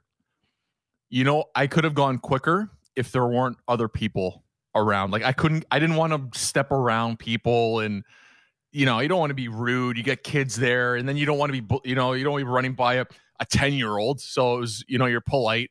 I'd love to give it a crack or a race with someone. How you know, just you know, a handful of people, and you, and you get going. You also got to be in pretty good shape to do those stairs. I, mean, was hurting. I was hurting. I was hurting. Like at the top, I was out of breath. Like I- I, I- I I, used to live on the 27th floor of my condo, Ziggy. I don't live in the building anymore, but uh, when the elevator was not working and you didn't, you either had to sit in the lobby and wait for God knows how long, could be 10 minutes, could be an hour and a half, like you don't know. I'd take the stairs and, phew, I mean, that's that's a grind, man. That's that's that's not easy. Go, good for you to do it. Um, this time you can just hold the camera and uh, record the revolution. It will be televised. All right, I, I'm really excited about where the Blue Jays are, but I also mm-hmm. have some fears about what this week entails for them with six big divisional games, three against Boston starting tomorrow night in Dunedin, a Ryu and Rodriguez in a battle of ace left-handers for their respective teams, and then Tampa Bay, I should say seven games because Tampa Bay, keep forgetting, there's a day Victoria Day game next Monday. So it's a wraparound four game series. So a big seven consecutive games coming up against divisional rivals. The state of the bullpen is becoming ever more worrisome. Uh, Jon Paul Morosi of MLB Network is here, and he's brought to you by Don Valley North Lexus, where you can expect excellence online and in the showroom. Visit donvalleynorthlexus.com. All right, no time for the uh, cute hellos, John. I'm I'm a little worried this morning. So yesterday uh, got way too interesting. They won the game, they won the series with the Phillies, but at some point, asking these relievers to continue to do what they have done for you is going to catch up. It caught up on Friday night because Charlie Montoyo could not go to his highest leverage guys in high leverage situations, and Joel Payamps and Tim Mayza blew it all up on us. Yesterday, it almost happened again because Jordan Romano didn't look right and was taken out with one out to get, and the Phillies got the tying run to the plate. I mean, these are interesting times, and you've got the offensively powerful Boston Red Sox coming in, and after that, the very fundamentally sound Tampa Bay Rays. This is a big seven game stretch with a wonky bullpen coming up for the Jays. Well, you're right. You're exactly right. And this is a team that I think is right now going through these struggles because the starting rotation, by and large, is not one that gives them length, and and that is a very difficult problem to fix in the middle of the season. Uh, this the Jays right now are the avatar for managing your pitching staff in 2021 and coming off of the shortened season last year um, how reliable your starters can be uh, we of course have seen and it's been a convergence of, of factors not all of which uh, are the Jays fault. Uh, obviously there there have been a, a number of injuries with the bullpen but uh, again with the rotation they knew they knew coming in that that Matz was not someone who gave you eight innings every five days. That has never been Robbie Ray's game. That has never been Stripling's game. So uh, the Jays were designed in a way that made them susceptible to this type of problem. And once you add a bullpen that's had injuries and ineffectiveness, Mayza among them, and we saw it again yesterday, it's a convergence of events that are going to be very difficult for them to manage. Uh, now, is the answer to go out there and trade Jordan Groshans for for the best available combination of starter and reliever? Probably not right now. You have to trust your internal depth until probably June sometime, just based on the way things have worked for a while. But I, I think Scott, your your illustrations of why this is a challenging week and why there are some concerns baked into the optimism, uh, I think you're spot on with everything you said. Yeah, and that's two games for Tim Mayza where he's looked shaky. Would would he be better off with a stint in the minors at this point, or the fact that they just don't have any? You know, the bullpen's been just ravaged with injuries that you just have to keep going back to a guy like that. I think it's probably right now the latter. Uh, if, if they had if they had more trustworthy options, I think they would have already tried them by now. And, and, and maybe there's a mechanical fix that he can work on. Of course, uh, we know Pete Walker is excellent at what he does, but it's this has now been multiple appearances, to your point, that uh, have looked concerning for them. So, and oh, by the way, you're, you're coming up against uh, some teams that are going to challenge your bullpen. Although I, I would point this out, that when you think about the way that the dynamics are, are setting up in the American League East, it's not quite the, the AL East of of days gone by where you are going to need your lefty relievers. Of course, now the whole bullpen management has changed because of uh, because of the three batter minimum. But uh, the Yankees, I was looking this up yesterday, and I realized they're playing the Red Sox next. But but the Yankees have the worst OPS by left-handed hitters of any team in baseball. The team of Ruth and Gehrig and Reggie Jackson is not hitting from the left side. So it's a really interesting circumstance where maybe you're you're you're able to get by a little a little more easily than uh, than in years past. But uh, there's no question there's a little mini crisis happening there. They're going to have to manage it, I believe, internally. And I will point out that the the back and forth waiver claims they had with Payamps during the course of the winter, they're lucky they've got him now because he's been one of their most valuable relievers so far this season. With Jon Paul Morosi on leadoff, Sportsnet 590, the fan man, Vladdy just continues to rake for this team, and it's it's a great story, and we've we've been through it the the weight loss in the offseason, the, the, the, the commitment, the, the understanding that he had to do it differently if he was going to succeed at the big league level because he'd been a successful master his whole life. Um, but they do have difference makers, and you always love it when we bring up hockey, John. Like I talk about Auston Matthews you're down a goal, you could be playing a total stinker. And you're down a goal late in the game. Somehow you've kept it close. Maybe your goaltender stood on his head. If Auston Matthews is on the ice, something special could happen. Boom, tie game. Boom, you take the lead. Every time Vladimir Guerrero Jr. steps into the batter's box this season, it's a must see TV event. Something special could happen. You're right. And I, I was looking up the numbers yesterday. And when you look at OPS plus, so adjusted on base percentage plus slugging, and, and which is a really good measure of, of, of just sheer offensive pr- productivity, of all the young talent in the game, he is he's the best uh, of that group who's 23 and younger. He's better than Acuna, better than Soto, better than Tatis. He's the best of the group this year. And yeah, it's only the first quarter of the season, but it means a lot for all the reasons that you're mentioning. And and when you describe how the Jays have been able to win despite the bullpen concerns, despite the occasional inconsistencies with the rotation because of Vladdy's big moments, that's how you start to make an MVP case. That's how you start to to, to build the, the conversation around a player and say, listen, he is the most valuable player, not just because of the numbers, but because of when he's doing the damage, how they need to rely on him. Uh, it, it really is a great story. Uh, I think we're all thrilled for Vladdy and what he's been able to do. And I think to your point as well, and this is why this team is so much fun to talk about. We just talked about the concerns on the on the pitching side. Well, on the offensive side, let's not forget George Springer's played four games this year. and look how many runs they're still scoring. Look how well the, this lineup is still clicking.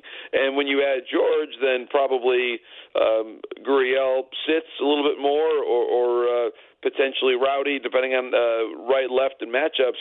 But my goodness, four games that George has played, and look how good this team is. It's a lot of fun to talk about this lineup, uh, and you're right. It, all starts with uh, with Vladdy. Well, and just quickly before Ziggy jumps in, John Rowdy could end up on the IL. I mean, who knows? The the, the oh, hammy yeah. the hammy yesterday didn't look good when he slipped out of the box. So between mm-hmm. him and Romano, I mean, maybe we'll get some news in the next day or two before they play Boston tomorrow. Ziggy, take it away. With yeah, with with the the one thing with Vladdy, we're I, I, I don't want to we we talk. I feel like we we talk about this every other day, but if when Springer comes back, do you see Vladdy eh, right behind him? Do you see him? Do you like him at fourth or fifth spot?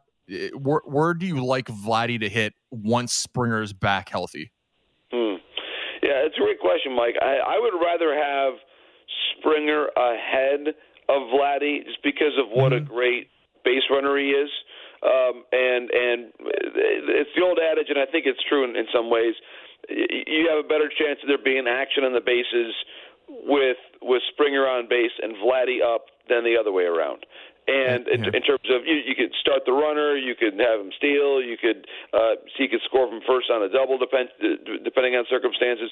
Those kinds of things, I think, work better when when George hits ahead of Vladdy. So if that's George batting leadoff, if that's George batting second, third, uh, you're going to certainly reshuffle the lineup a little bit.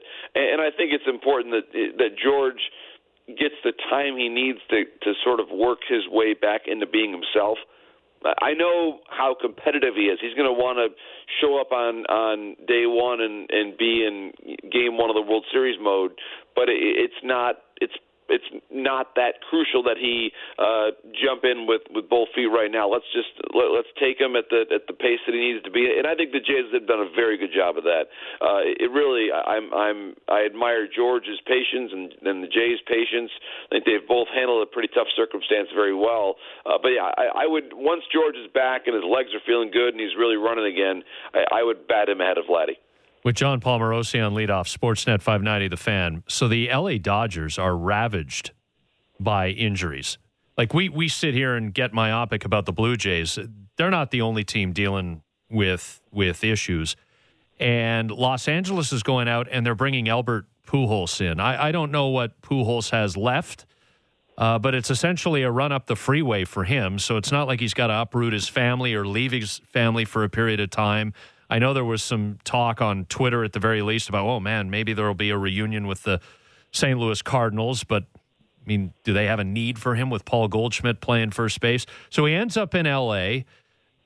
Is there anything left there? Like, w- what's a reasonable expectation for him? he's going to play against lefties, and that's it. And that's about what he should be. Uh, and I think he can he can handle that. I really do. You look at the his numbers, even with the Angels. I think his OPS was something close to 800 against lefties this year, which again is not great, but it's it's something. And I I think that he when when they start against a lefty, so they're obviously still in the same division as Bumgarner. They're still the same division as their old friend Alex Wood uh, over in San Francisco. So when they start against a lefty, you'll have Albert play playing first, and he's you know, he can still play it adequately. And then you move Muncy over to second because Lux has not really hit lefties and is struggling overall. So that's going to be the right side of your infield against left-handed pitching. I, I, I think that that's that works. I mean, you you just need a little bit of offense, and and uh, I actually their overall hitting has been quite solid. I think that their start has been a little strange. They're third in the NL West, but their run differential's great. Their offense has been great, really. I mean, in a lot of ways, it's just the, the pieces haven't quite all cohered together in the way they normally do, and and so I, I think Albert will help them veteran leadership, of course, uh, that goes without saying. And I think it's also worth noting that one of his very best friends in the game since uh, their early days with the Cardinals two decades ago is Placido Polanco, the former Tiger and uh, Philly and, and Cardinal infielder, who is now a Dodger executive. And so Placido, years ago, uh, invited Albert to live at his house when when when uh, Albert was a young Cardinal, uh, even back to spring training, and Albert has never forgotten that. And and if you ask Albert who the biggest influence in his baseball career has been, he's probably going to mention Placido Polanco. And so uh, now that uh, Polanco works for the Dodgers, there there may have been a bit of that relationship helping that contract work out. Uh, last one before we get you out of here, John. It's still a little early to be doing this, but I can't help it. When the Jays are looking for a playoff spot, they got three options. They can win their division or they can win one of the two available wild card spots. And they are, in fact, in one right now. If the playoffs were to start today, blah, blah, blah, blah, blah, they would visit Houston for the one game wild card play-in. But the Yankees are right there, the Rays are right there, Cleveland is in the vicinity. Here's the team that isn't. And this is what happened last year in the shortened season. You started to look at other teams and knock them off the list and realized, oh my God, the Jays are going to get in. What's happened to the Minnesota Twins? Not only are they not in the wild card conversation, they're worse, worse than Detroit. Yeah. Worse than Detroit is is quite a thing in professional sports these days. Uh, when you look at the Pistons and the Wings and the Tigers and the Lions, that, that, that's a separate phone call. But uh, not that you have any personal feelings about that. Yeah, we can we, we can go back and I'm just going to go back and cue up the uh, some some video of the 19, uh, the 2008 Stanley Cup Final just and, and make myself feel good again just by watching that. But um, I, I think that when you consider the Twins, the bullpen has been poor. Buxton has been injured. Uh, Cruz has still been great. Cruz has still been Cruz, but uh, the, the Buxton injury, Maeda not being good, Shoemaker's off to a slow start. The bullpen has been poor. Um, Kepler was out for a while with COVID. Um, uh, Andrelton Simmons was same thing. So I, I, I think that Garver has not hit for really going back to 2017 or 18 was the last time he was really good. So I, I think that they just it's been a number of reasons, and now uh, actually one of their most consistent starters is Jay Happ. And uh, so I, I'm sure that as our conversations go forward, um, and you you say, okay, well, for the Blue Jays, who can they go to that mm. might give them give them length? Uh, how about a third act for Jay Happ with the Toronto Blue Jays? Tell you what, there are there are few people better than Jay Happ in baseball. Like in terms of a guy, guy. it'd be it'd be uh, it'd be interesting. He would be a back end of the rotation piece, but uh, I think we all know the Blue Jays could use those right now, just uh, with the lack of depth. Thanks for doing this, John. Always good to hear your voice. We'll chat next week. My pleasure, guys. Thanks for everything. Have a wonderful week. You bet. Jon Paul Morosi of MLB Network and SiriusXM MLB Radio, brought to you by Don Valley North Lexus where you can expect excellence online and in the showroom. Visit DonValleyNorthLexus.com. Stephen Brunt about 10 minutes' time. The Raptors season, mercifully, is over. The funeral has been conducted after the pallbearers were carrying the casket for about six weeks. On Masai Ujiri's future, on Kyle Lowry's future, and on Hall of Famer Chris Bosh Doug Smith of the Toronto Star in a moment. Doug Smith of the uh, Toronto Star to put a bow on this Raptors season and look ahead to what should be a very eventful offseason and could be sooner rather than later. So, Doug, I'm going to throw a phrase out there and you tell me if when you hear it, you, that facial tick clicks in. Zoom press conference. I bet you're going to miss those day in and day out. if there's two things in my life I wish I invested in magnetic wands, and Zoom. I'd be a billionaire and wouldn't have to work. I mean, we, I know the folks on the Jays beat are going through it now, and and of course, people on on the Maple Leafs beat. It's it's been an entire regular season. The playoffs are beginning, but we've we've witnessed it watching Sportsnet Central or whatever clips of these different things from from somebody who has done this as long and as well as you have can you encapsulate the experience of covering the beat of a professional team in a pandemic? What has it been like? It's virtually impossible because covering a beat, like you guys know, is developing relationships in one on one conversations, and you can't have them. I haven't physically seen anybody involved with the Raptors since March 9th, 2020. So you can't you can't walk up to a guy and get him aside and have a chat that might yield a story for the next day or might yield a story for a week from now. You can't do that, and it's made it it's made the job really really hard. Everybody, every story that everybody writes is basically the same because you have all access to the same information. What do you? Eh, what does your gut tell you about Masai though? Like I, I know it's everyone's uh, kind of yeah. guess. Everyone's guessing. It's like, well, what's Mr. Tanenbaum going to do? You know what? What's the ownership thinking? What's Masai thinking? No one can get in his head. But I feel like if you had to guess at this point, just with not announcing it, and then all of a sudden we're not even sure which story's right. Like, oh, they were going to talk at the end of the season. I had not heard that until a couple weeks ago, right? And then all of a sudden it was, yeah, once the season's done, then we're going to sit down and talk. How are you making, you know, of all the information that you have gotten, what what's your gut telling you today? Because that's probably different than it was two weeks ago. yeah, my, my gut today says he'll be back. It, mm-hmm. it maybe not for maybe not on a five year contract, maybe on three, maybe on a series of one year rollovers. But I think he'll be back. I don't know that. I, I think in in this in a twisted kind of bizarre way, a bad season will bring him back because I think mm-hmm. he would like to leave. Uh, I think he would like to leave on a good note, not mm-hmm. on the mm-hmm. worst note of his his tenure in Toronto. So. I think that's a, a, probably a little bit of a factor, but I've always thought that eventually he would come back because one, I don't see the next challenge for him out there. I think the next challenge for him out there, if he wants to stay in basketball, and that's not even a given, would be an expansion team, which is mm-hmm. going to come on in probably two, maybe three years. So maybe that's something that, he, that he's got on his, his eye on in the long term. But I, I think – the way they're out the season and the way the process is set up to some kind of rebuild or just sort of tweak what he put in place, I think that challenge is going to be very intriguing. With Doug Smith of the Toronto Star on leadoff Sportsnet 590, the fan.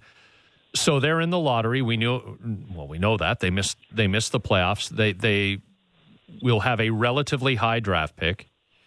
They have a core of returning pieces on long term and big money contracts around which to build. If you were uh, to identify two, maybe three needs and prioritize those needs one, two, three, Doug, for this offseason, what would they be? I think they need a starting two, a backup three, and a big seven footer. Uh, I think that's those those are right there, and that's that's regardless of what happens with Kyle Lowry. I think a stud shooting guard, backcourt guy is important. I don't think there's anybody on this team that backs up OG Anunoby to this level that you want. And while I'm quite happy with Khem Birch and maybe Freddie Gillespie, they're still six nine, and I think you need to be a little bit bigger up there. Uh, so those those would be the the needs that I see today. Now, whether they do it through the draft or whether they trade some of their assets or, or how they go about accomplishing it, I think those are the three things right now that they got to fill. What do you think happens with Johnson, Bembry, and Baynes? Do do any of them come back? I can't year? see it. I think Bem- I think Bembry's kind of intriguing, mm-hmm. but I'm I'm still not entirely sure what position he plays. I think Johnson is is you know, he's only 24 years old. He's got some basketball left in him, but his offensive liabilities don't make up for his are, are too big to make up for his defensive skills. Baynes at seven million or whatever his option year is next year is just like it's superfluous. He he's, he doesn't mm-hmm. he, he can't play the way this team needs him to play. And it was an experiment that went awry, and we knew it pretty quickly. But you know, I don't blame him because someone offers you a two-year deal with an option on the second year, you take it. But it's impossible for me to see a way him a way for him to come back. If you had to summarize the Raptors season in one word, what would it be? Well, Nick used tumultuous, so I can't use that. I would say I, I, I, would probably go with um, inconsistent because it wasn't just the pandemic. They lost a lot of games with full roster that they shouldn't have lost. You know, they got beat at home by Minnesota, was the worst team in the NBA. They got beat at home by Sacramento, which was a very bad team. They spat up an Atlanta game when they were up 15 with five minutes to go. They no showed in Atlanta after winning in Brooklyn. Those were with full rosters. So the, the pandemic and ab- the relocation are absolutely huge factors but they gave away a lot of games, and, and that's basically on the team as opposed to on the circumstances. Yeah, and pass like Pascal, for example, missed a had the ball in his hand and, Yeah. and, and missed some buzzer beaters, and that that's luck of the draw sometimes. Yeah. Did and you- Kyle Lowry? Kyle Lowry followed a guy shooting a double pump three pointer with four seconds to go in a game in Golden State. He probably hasn't committed that foul once in his life. and w- never will it, and it again. Cost him a game. Yeah. Exactly. And it cost him a game. Were you surprised, um, or were you led ever to question, Doug, in your own mind, the the the lack of congruence, or at least it seemed, between the decision not to trade Kyle Lowry at the deadline and then the usage of Lowry and some others down the stretch? I mean, they they clearly made the decision uh, not to field the best lineup night in and night out as as they were still in it. I mean, they were a game or two behind that that tenth and final play-in spot, and they would rest guys here and there. They even got fined once for circumventing the uh, the the injury rules, twenty five grand, I think it was. Like, did was there incongruence there, or did it all make sense to you? That was a little. The, the handling of Lowry was a little weird to me. No, not that they didn't trade him. I never thought they were going to trade him because if you're going to deal him, you want to expand the market, and the market expands by ten times around the draft and free agency. So that wasn't that wasn't a big deal that he didn't get traded to Philly, Miami, or the Lakers because there just wasn't a fit that I saw. Not using him as often as they did down the stretch in the second half was a little bit confusing. I, I you could understand the logic behind it to let the other guys play, and you know Lowry's toe was bothering him a little bit right after the trade deadline, but yeah, that handling was you know they got they're going to have to answer for it, and they're going to say we needed to see the kids, we needed to find out what we had, and put them in positions to learn how we have to develop them. You can argue that till the cows come home, and you won't know for two years probably. But yeah, there was a time in the, well, I guess, late April area, late April time, where I thought, well, you know, they got to, they should run him out there because there's still some juice left in this team, and they didn't, and and that's that's on them, and that's a decision. You know, it's a decision that they made it eight years ago or ten years ago. No one would have thought a thing about, but they've been so good for so long that people thought, well, they- just don't do this. Well, guess what? For the first 15 years of the franchise, they did it almost every year. They just didn't have, it wasn't the same level, and there wasn't the same history of success that you were stopping. With Doug Smith on leadoff, Sportsnet 590, the fan. Last one for you. Chris Bosh is a basketball Hall of Famer. And there was a long period of time where he was this franchise, the Raptors franchise. He was this franchise's best player. He was the, I think, fair to say, the third best player of the big three in Miami with LeBron and D Wade. And there's no insult in saying that. And what No. we what we do know, Doug, is that we are, for whatever reason, possessive about the halls of fames of the sports that we watch. And we yell at each other and we debate these things. Um, is Chris Bosh, in your mind, a basketball Hall of Famer slam dunk? Absolutely. It has been for three or four years. An 11 time All Star, a second team All NBA when he played in Toronto, as a matter of fact, um, two time NBA champion, an Olympic champion, bronze medal in a world championship, 17,700 points, 76 or 7,700 rebounds, um, uh, 11 time All Star, as I said, in 13 years. I, I, I, you know, no matter what you think of the level it takes to get into Hall of Fame, he's a Hall of Famer. And I don't think there's. Uh, I'm I'm surprised he didn't get in his first year of eligibility last year. We'll leave it there, Doug. Thanks so much for the insight, and no question on the coming weeks with with Masai, and then eventually we'll get into free agency and see what happens with Kyle. Uh, we'll be calling on you, and look forward to talking. Uh, my my pleasure all the time, and I'm sure we will be chatting through this whole crazy process. And Doug, if you want to join us next time by Zoom, I don't free. think me in the early. I don't think me and early morning Zoom are made. I mean, you are the expert on Zoom now. Uh, we'll talk soon. Always look forward to it. all right, guys. Thanks very much. You bet. Doug Smith of the uh, Toronto Star, and he is the author of the book "We the North," which is a, uh chronicling of the first 25 years, first quarter century of the Toronto Raptors. Stephen Brunt is the co-host of Writers Block. Three more sleeps until the Leafs and the Habs. Jack Campbell will start game one for the Leafs. We'll get into that with Stephen. The Blue Jays are a season high five games above 500, but I'm worried about the Boston and Tampa Bay series given the state of the Blue Jays bullpen. We'll touch on that. And how impactful is the coming off season to the Raptors' future? Stephen Brunt in just a moment, but first, here's what we're talking about this morning on Leadoff Sportsnet 590 The Fan. Big day in the Stanley Cup playoffs. Games number one, and they were all exciting. The Islanders, a 4 3 overtime victory over the Penguins in Pittsburgh. Kyle Palmieri with the uh, game winning goal at the 1630 mark of the first overtime period. Joel Eriksson Ek with the overtime game winner. Minnesota won, Vegas nothing. That came at the 320 mark of the first overtime period, and they almost went to overtime in Florida, but Tampa Bay scored with a buck 14 left. Brayden Point, his second of the third period and second of the series.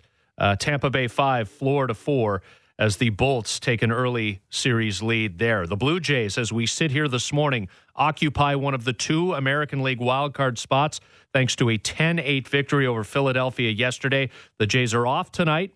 And then they begin a stretch of 13 consecutive days with a game. The Boston Red Sox come in tomorrow night, first of three games. Hyunjin Ryu, the ace, against Red Sox ace left-hander Eduardo Rodriguez. That is a 7:37 first pitch on Sportsnet 590 The Fan and on Sportsnet 1. The Raptors season is over. Chris Bosh is a basketball Hall of Famer inducted as a member of the class of 2021.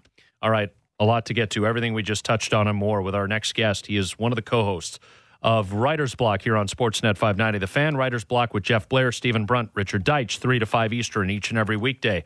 And here is Mr. Brunt. Good morning, sir. Hey, Scotty, how you doing? Well, I, uh, I'm just pleased to take a breath after uh, ripping through all of that.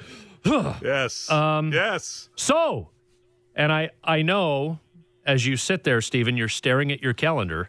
Three more sleeps until the Leafs play the Habs. Um, for Ziggy and me, it's it's particularly cool because it's the first time in our lifetimes. Although I was reminded by my parents on the weekend that I was in fact at the last Leafs Habs playoff game, Game Four in 1979. I was in my mom's belly.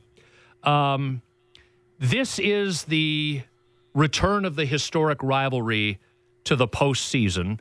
The Leafs are heavily favored. They should win this series, but Leafs fans are always psychologically conditioned to believe there are a bunch of butts in there. What what do you anticipate to play out here over the next week, week and a half?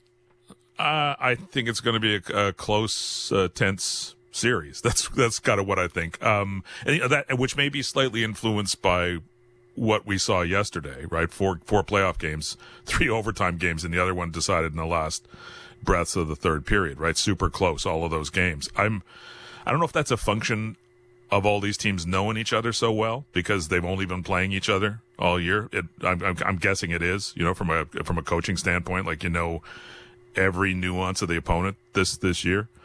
Um, but yeah, I, look, I don't no, I don't think it'll be a cakewalk. I think it'll be tense for Leafs fans. I think you know the first save Jack Campbell makes, big save Jack Campbell makes, everybody might take a bit of a deep breath. But goaltending is going to be a question until they win a round, and you know it's been a long time since they won a round. Uh, and then you're going to have all this stuff playing in the background that you that you alluded to. Although you know it's really ancient history. If you want to talk Leafs Habs, the real rivalry, right? Like you're you you know you reference '79 you know, they played in 78 and 79, but like those Habs teams, that was the dynasty Habs, right? That was the 70s dynasty. And the Leafs were good, but not a real challenge to them. You know, like to get into the real meat of that rivalry, you got to go back to when I was a little kid. You know, you got to go back to the 60s. So, you know, it's out there, and I, I'm, I'm, I'm sure some people will feel it. And, uh, you know, there are Leafs and Habs fans everywhere in the country. So that's, it is a national thing too. Um, but, you know, this, to me, this one is really about, the master plan, you know, the, the Kyle Dubas, Brendan Shanahan build it back up from the, from the foundation master plan that really has to come to fruition this year. Like not with the Stanley Cup, but they, you know, they got to contend, right? They've, they've, they've got to win this round and probably win the next round. And you know, look like they belong with the best teams in hockey.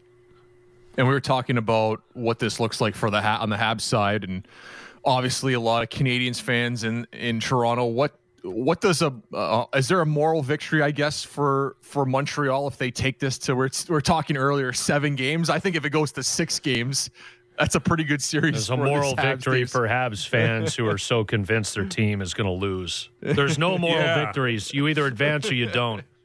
It's funny that you know that you know like there was a time when Habs fans thought it was kind of their divine right to to you know win Stanley Cups, right? Like going you know not that super distant past, but you know even going back to the Patrick Roy years, right? Like they they kind of believed like they they they were supposed to be there, and you know the the guys in Toronto were pretenders who were never there. So yeah, there is there's a lot of th- there's a pretty negative vibe around that team right now. Now, you know, it's, again, it's kind of hard. It's hard to pick up the the real pulse of the fan base without fans in the stands, though. I've got to say, like, I I don't. It's, it's it is something I'm gonna. Yeah. you- know, we're all kind of used to it, right? And and it, and it was great yesterday watching games where there were people in the stands. Florida, But- yeah. Yeah, it was. Yeah, there was what nine thousand people in the game or ten thousand in Florida, and it was it was it was a hoot. And uh, you know, but I think of you know what what the arena in Toronto would be, how tense it would be, you know, and again that kind of just walk on the razor's edge with you know feeling confident and feeling despondent, or in Montreal where you know there people be sitting back with their hands folded across their chest, waiting for the you know prove it to us, show us that you're worth it. Uh, like all of that stuff, it's it is harder to pick it up. Uh, I think it's all out there, you know. And again, I'm, I'm sure that's you know there there is incredible, an incredible amount of emotion in those two fan bases. But yeah, it's it's it's that's one thing that you know we're not going to get back this spring, and I uh, I I, I got to say I regret it. with Stephen Brunt. One of the things that lingers over the Canadiens in this series is that if they don't win, and they shouldn't, doesn't mean they won't, but they shouldn't, what happens to the front office in the aftermath? Because Mark Bergevin's been there for the better part of the decade. And I can't help but think, Stephen, that the specter of Patrick Roy and his stated desire through an agent on Twitter to return to the game as either a head coach or a general manager or perhaps both, that the specter Yeah. of Patrick Roy doesn't hang over the franchise.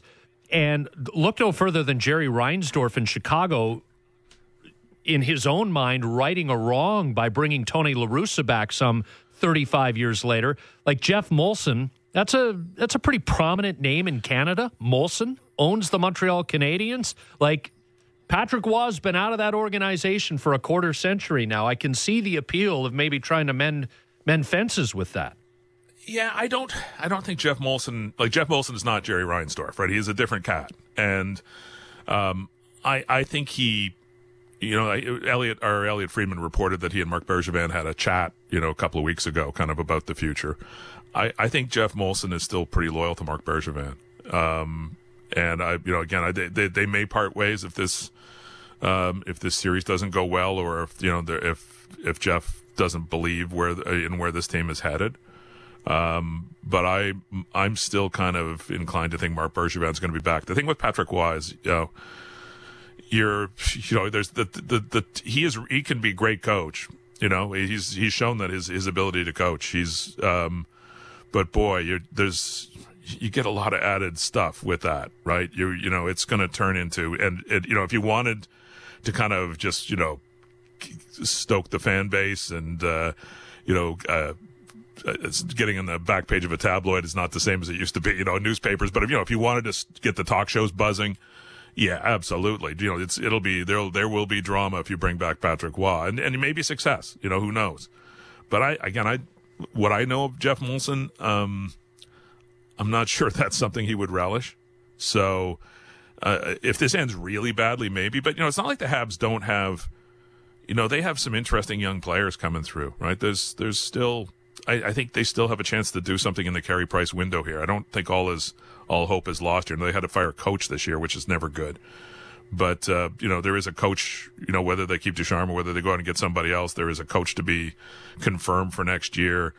Um, yeah, I, I think there are enough flickers of hope that my I, I think Mark is gonna. If my betting would be that Mark would be back, but you know, I if if this is awful, you know, if the Leafs roll them in four or five games and you know, there's a sense that again maybe the fan base is in rebellion. Well, you know, you want to throw red meat to Montreal Habs, Montreal Canadiens fans.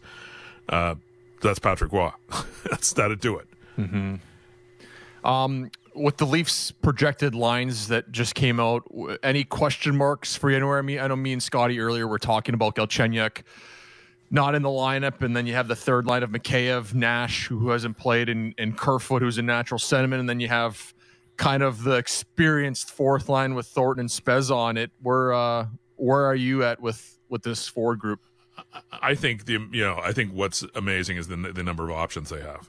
You know that you're, we're, we're talking about a guy who's not going to play in Galchenyuk, not going to play in Game One, um, and you know they have you know again organizationally the amount of depth that they have developed beyond the top six. Um, you know again I think that's that was the goal here, right? Like you you know you, the the first line is tremendous and the second line is can be great. Um, but how do you build, you know, different qualities into the third and fourth lines? And I think we've seen, you know, throughout the season, depending on whatever combination they've used, that they, you know, they have built that depth and they, like, I, I don't know what Riley Nash is going to look like out there because we haven't seen him, but that's why they went out and got him. You know, they, they got him for the playoffs. That's that, you know, he makes sense there. The, you know, the gray beard line is going to be fun. And, you know, we'll, it'll be interesting to see how those guys play in limited minutes. But, um, yeah, I just think there's kind of an embarrassment of riches here, to be honest. Um, like, it, and if things don't go swimmingly in game one, they have a whole bunch of ways they could change it up for game two. Stephen Brunt with us on leadoff Sportsnet 590 The Fan. Something to chew on. Uh, brought to you by Great Canadian Meat. The Blue Jays bullpen, um, and in some ways has been getting chewed up. Stephen, it was a successful weekend against the Phillies. Uh, you take two out of three. Yesterday got far too adventurous. I think for for anybody's uh, health, especially after the fact that they ran out to a massive, massive lead early in the game. But between Friday night's meltdown, uh, centered around really Tim Mayza, uh, Payamp Yep. started it, and then Mayza, and then yesterday getting adventurous. I have some, and I take nothing away from where they are. They're 22 and 17. They're in a wild card spot this morning. Nobody's complaining. But with an offensively powerful Red Sox team that can certainly do damage late in games, uh, with the Tampa Bay Rays coming in after that for four, I have some reservations about the state of the bullpen right now and the fact that it certainly feels like it's teetering a little bit, especially with Romano looking like something's up. Yeah, I don't. I'm not sure something's up arm wise because you know he threw 101 in that inning. So I I think we have fatigue wise or something. But I'm not. Again, I'm not. I don't think I got the huge eh, arm you know alarm bells from that. I, you know the the the, common element of those two iffy bullpen outings against Philly was Tim Mayza. You know, in both of them, right? And that's you know you can you understand exactly why Charlie Montoyo went to him. Um, you know because they they're a little short on lefties right now with Borucki being down, and uh, but Mayza's inability to command the strike zone to throw the slider for strikes. You know he it was incredibly frustrating to watch. Like there's nothing worse than watching relievers come in and walk guys. You know like it's Oh. just. You, the, it's the worst, right? You've seen it a million times. If you're a manager or a pitching coach, you just want to pull your hair out because there's nothing you can do, right? There's nothing you can do.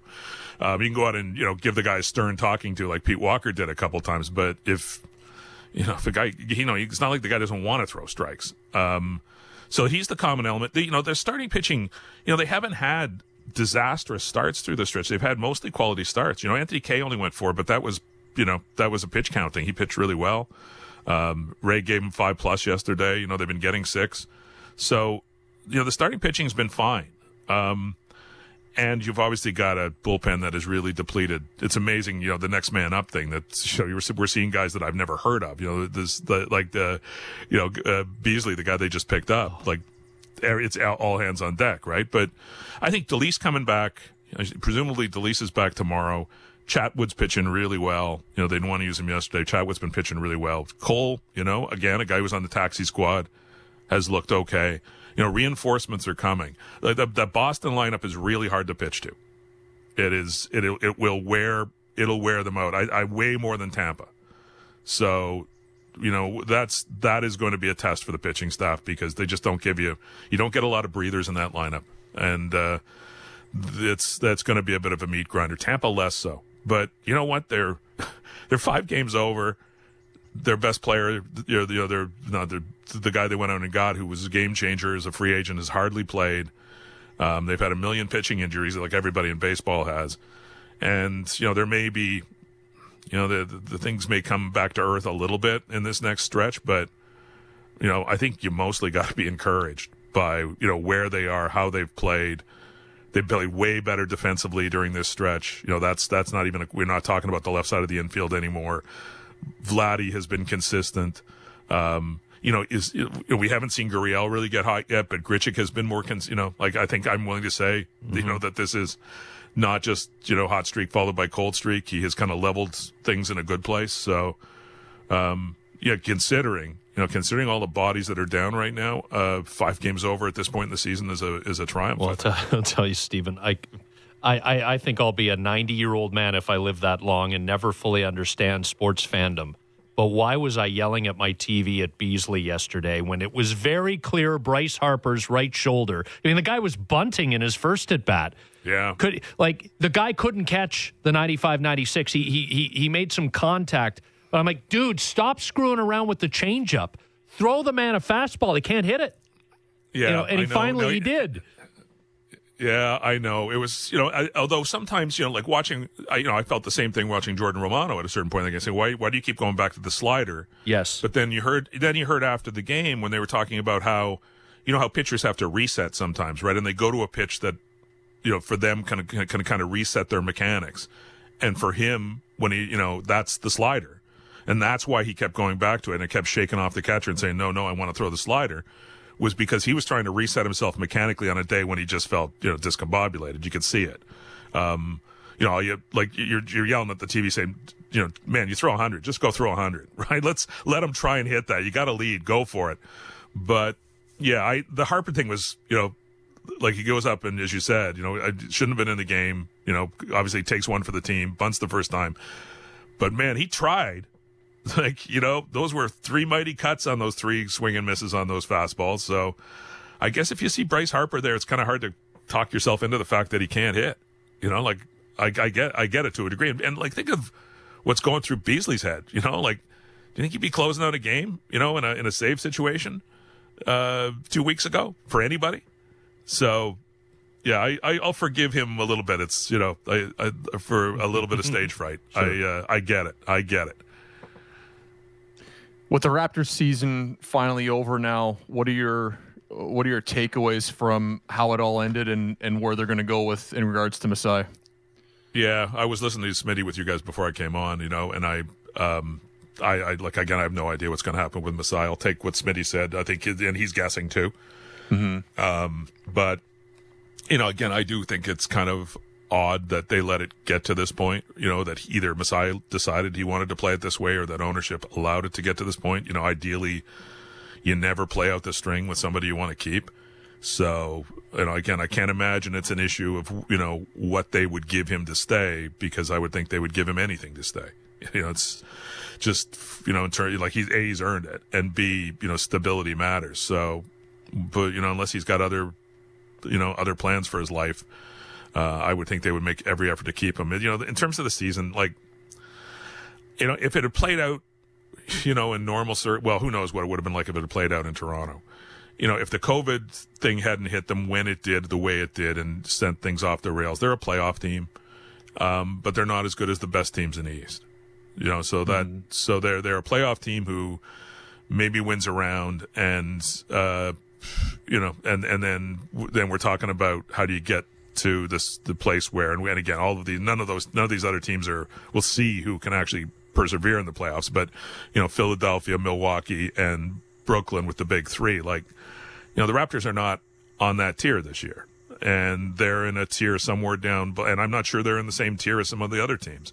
But I think the biggest question is is you know and again I think it's going to be hard to answer it until we get back to some semblance of normal. But um, you know, you look at their core and there's a lot to like, but you know, how close is that group? What's the ceiling for that group? Without, you know, without a Kawhi, uh, you know, Hail Mary, without a guy superstar landing in their midst. What's the, what is the, what's the ceiling for Siakam, Anunoby, Van Vleet, and whoever else you want to include in that group? Um, and I think that, you know, this season didn't answer that question at all.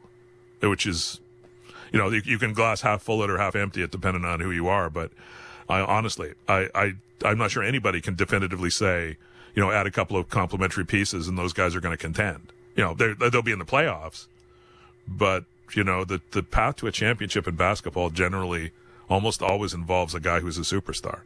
And you know, is Pascal Siakam a superstar? Is he going to be one? It's well, been a funny season, right? Yeah, funny, and funny season. And I think Stephen, the thing with Masai, one way or the other, this thing needs to resolve itself soon. Yeah. Right? Like this can't this drama can't drag into June or July for goodness sake. It shouldn't. You know, like again, I'm not sure in whose interest it would be to drag it out. I, I, I like although I'm not sure in whose interest it was to drag it out this far. Mm. It's you know no one's you know it's not like we're getting a ton of information. You know, Masai hasn't been particularly available this year uh, to to to talk to anybody. And of course, you know, it's all through Zoom, so it's not like anybody's going to have a quiet conversation with him. So you know, it's a it's a year where you know all of the most insider insidery folks covering the sport aren't really that inside. So we know we're all reading tea leaves here. Uh, but I, I, yeah, I get it. I, I'm with you. Like it, you don't want it to drag on. It shouldn't drag on. You know, all things are, pre- you know, all future decisions are predicated on who's going to be running, you know, whether he's going to be running the team or not. We'll leave it there. Always good to chat. And uh, we'll do it next Monday on Victoria Day. Can't wait. Absolutely. See you guys. You bet. Stephen Brunt, co host of Writer's Block, 3 to 5 Eastern each and every weekday here on Sportsnet 590, The Fan. So Kris Versteeg is coming up, Ziggy. Do you think Steger is. Yes. Steger now, huh? Oh yeah. Oh, friend of the show. Friend of the show. it's a friend of the show. Yeah. Friend of the uh, show. That's that's it. Do you think he's yes to goaltender interference on Sam Bennett or no to goaltender interference on Sam Bennett? Uh, he's gonna say interference on this one. I watched. I watched like like every time I see something in real time during a game, I'm like, it it changes half the time. Right? You watch a couple replays, and then I find that it changes again the next day when you can kind of give it a second look. You know, sleep on it. I I haven't changed my mind yet, and I I doubt he'll think that the I doubt he'll think the call was was was wrong on the ice. So he's he's going to say that you know Vasilevskiy's pad did get moved. Um, I thought it was more Hornqvist in front of the net, but it was kind of all Bennett there at at the right side. It's just the hard part for those plays is that it's a loose puck, and when you're banging at a puck that's in the crease, well, of course you're going to make contact with a goaltender. I just have issues if a guy holds his ground and is on the goal line. Um, you know, I feel like you can. It, there's going to be a time where a goaltender is going to get pushed in at some point here, and they're they're they are going to make they they are going to say that it's not goaltender interference because either the goaltender was moving, he was trying to play the puck, but if you look at the rules, you're not allowed to touch the goaltender and move him out of the way. Like it's very detailed on what's allowed and what's not. And I, I think he's gonna he, will go with me on Will this one. former Florida Panther Kris Versteeg go against his old say team. yes or no to goaltender interference? and we'll get into Jack Campbell starting goaltender for game one. Carey Price, Brendan Gallagher going to play in the AHL tonight. Final tune up for them. Really, first and final tune up for them as they get set to uh, join the Habs for game one on Thursday. And a uh, broader look at the Leafs lines. No Alex Galchenyuk, at least it looks that way in game one for Toronto. What does Kris Versteeg think about all that? He joins us next.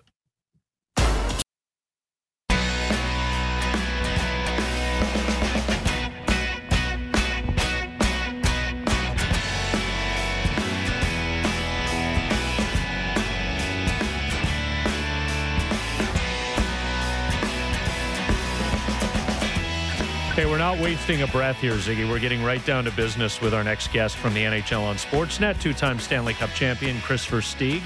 Uh, not even going to say hello. Not even going to say good morning. Although hello and good morning to you, Kris Versteeg. Question is, yes or no, and if you don't mind, follow it up with an explanation. That was or was not goaltender interference on Sam Bennett, the Florida Panthers, on the power play in the first period? Yes, it was. Oh, Yeah, it was, and the reason being is when you watch anything in slow motion, it can trick the mind. But in if you're actually watching it, he pokes the pad, Vasilevskiy falls back, and it goes in the net. Now, was it like a vicious stab at the pad? No, it wasn't. But in the rule book, he pushed the pad with his stick. Therefore, he couldn't put his pad in the way where it actually was, and the puck went in the net. So, by definition and by what we saw, especially in real time, that was for sure the right call. Okay, so are you bringing the fire hose if that exact same play or something very similar happens to, oh, I don't know, say the Maple Leafs in overtime against Montreal in a game later in the series? Because no, this city no. will this city will stop and not in a good way. Yeah, I, I agree, but this is where I've been going since day one is just call the game.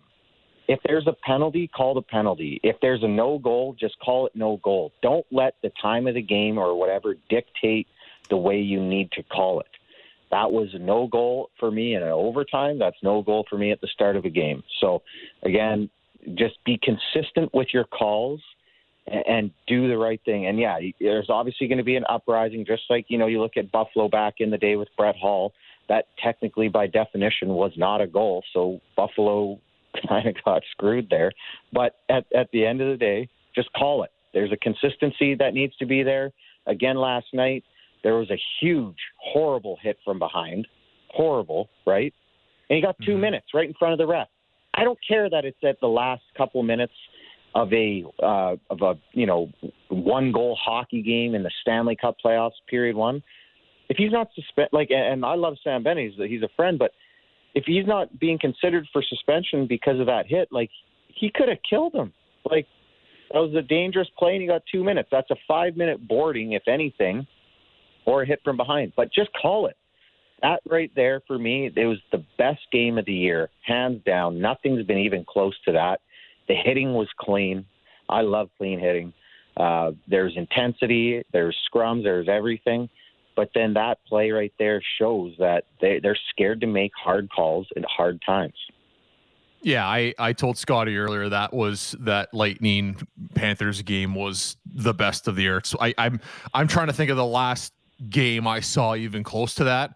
Uh, I guess the only thing different would have been if it could have gone to overtime, right? But three of the first four games did go to overtime. What which one of the series that have started so far um, has intrigued you the most? I guess where you weren't kind of expecting much, and then you're like, okay, um, you know, it- Boston, Washington. One of them are, are look a little bit better than I expected. Was there any game or any t- any team so far that you've seen that has kind of exceeded your expectations? Well, at, at the start of the season, I I thought Washington was going to be really good because of uh, Laviolette. Laviolette's that coach who can come in in a one to three year span and really squeeze the juice out of your team, and that's kind of what I think Washington's window is. So. Watching them play down the stretch, it didn't really look like they cared. You know, they were just kind of going through the motions. You'd hear other guys speak about do they want it bad enough? Um, and, and these guys, if you want it bad enough, these top players, they can flip a switch. Not many can, but they can. And I think you've seen it against Boston is Washington flipped the switch and they dominated that game. They really dominated that whole game. I know it went to overtime, but just the way they carried it, the way the amount of puck possession they had, the amount of grade A chances, Washington really carried it, and that was without Kuznetsov. Now, is Kuznetsov been on COVID protocol all year? I feel, feel like, like like It- it's a, it's like yeah, it's a couple times, and it's it's not like he just was in protocol where you know the guy says, "Oh, I've been at home the whole time." Like they're partying, in the, not partying in the room. They were hanging out in the hotel, and then apparently out. So it's. I, I think when you do go in protocol, they kind of break down where you've been, and I'm guessing they don't. Eh, there have been some questionable instances with him, but it's it's kind of t- you don't hear a lot. This is all you know. I'm hearing rumors, right? This isn't actually these aren't actual facts, or the league hasn't issued a statement, but yeah, it kind of feels like that, right? And then he got suspended because, um, you know, they're late to a meeting, but they they all it's, it's been crazy there.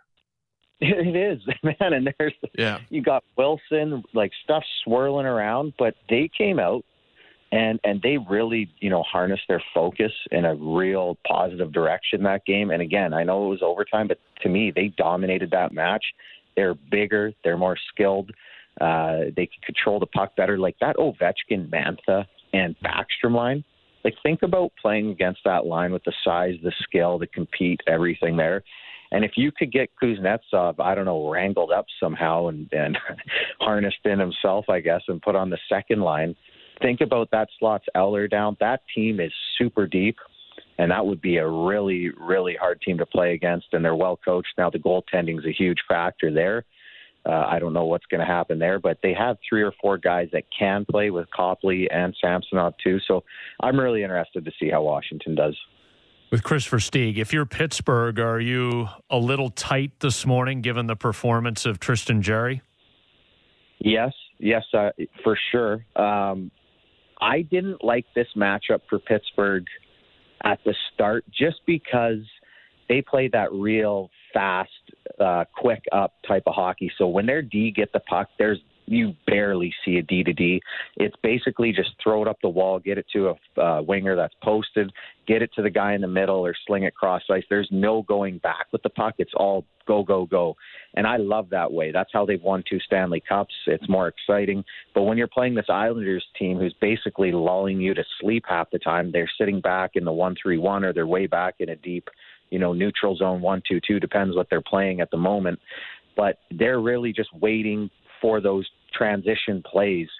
And it kind of feeds into the way uh, the Islanders like to play. And and for me, Pittsburgh can't get frustrated with that.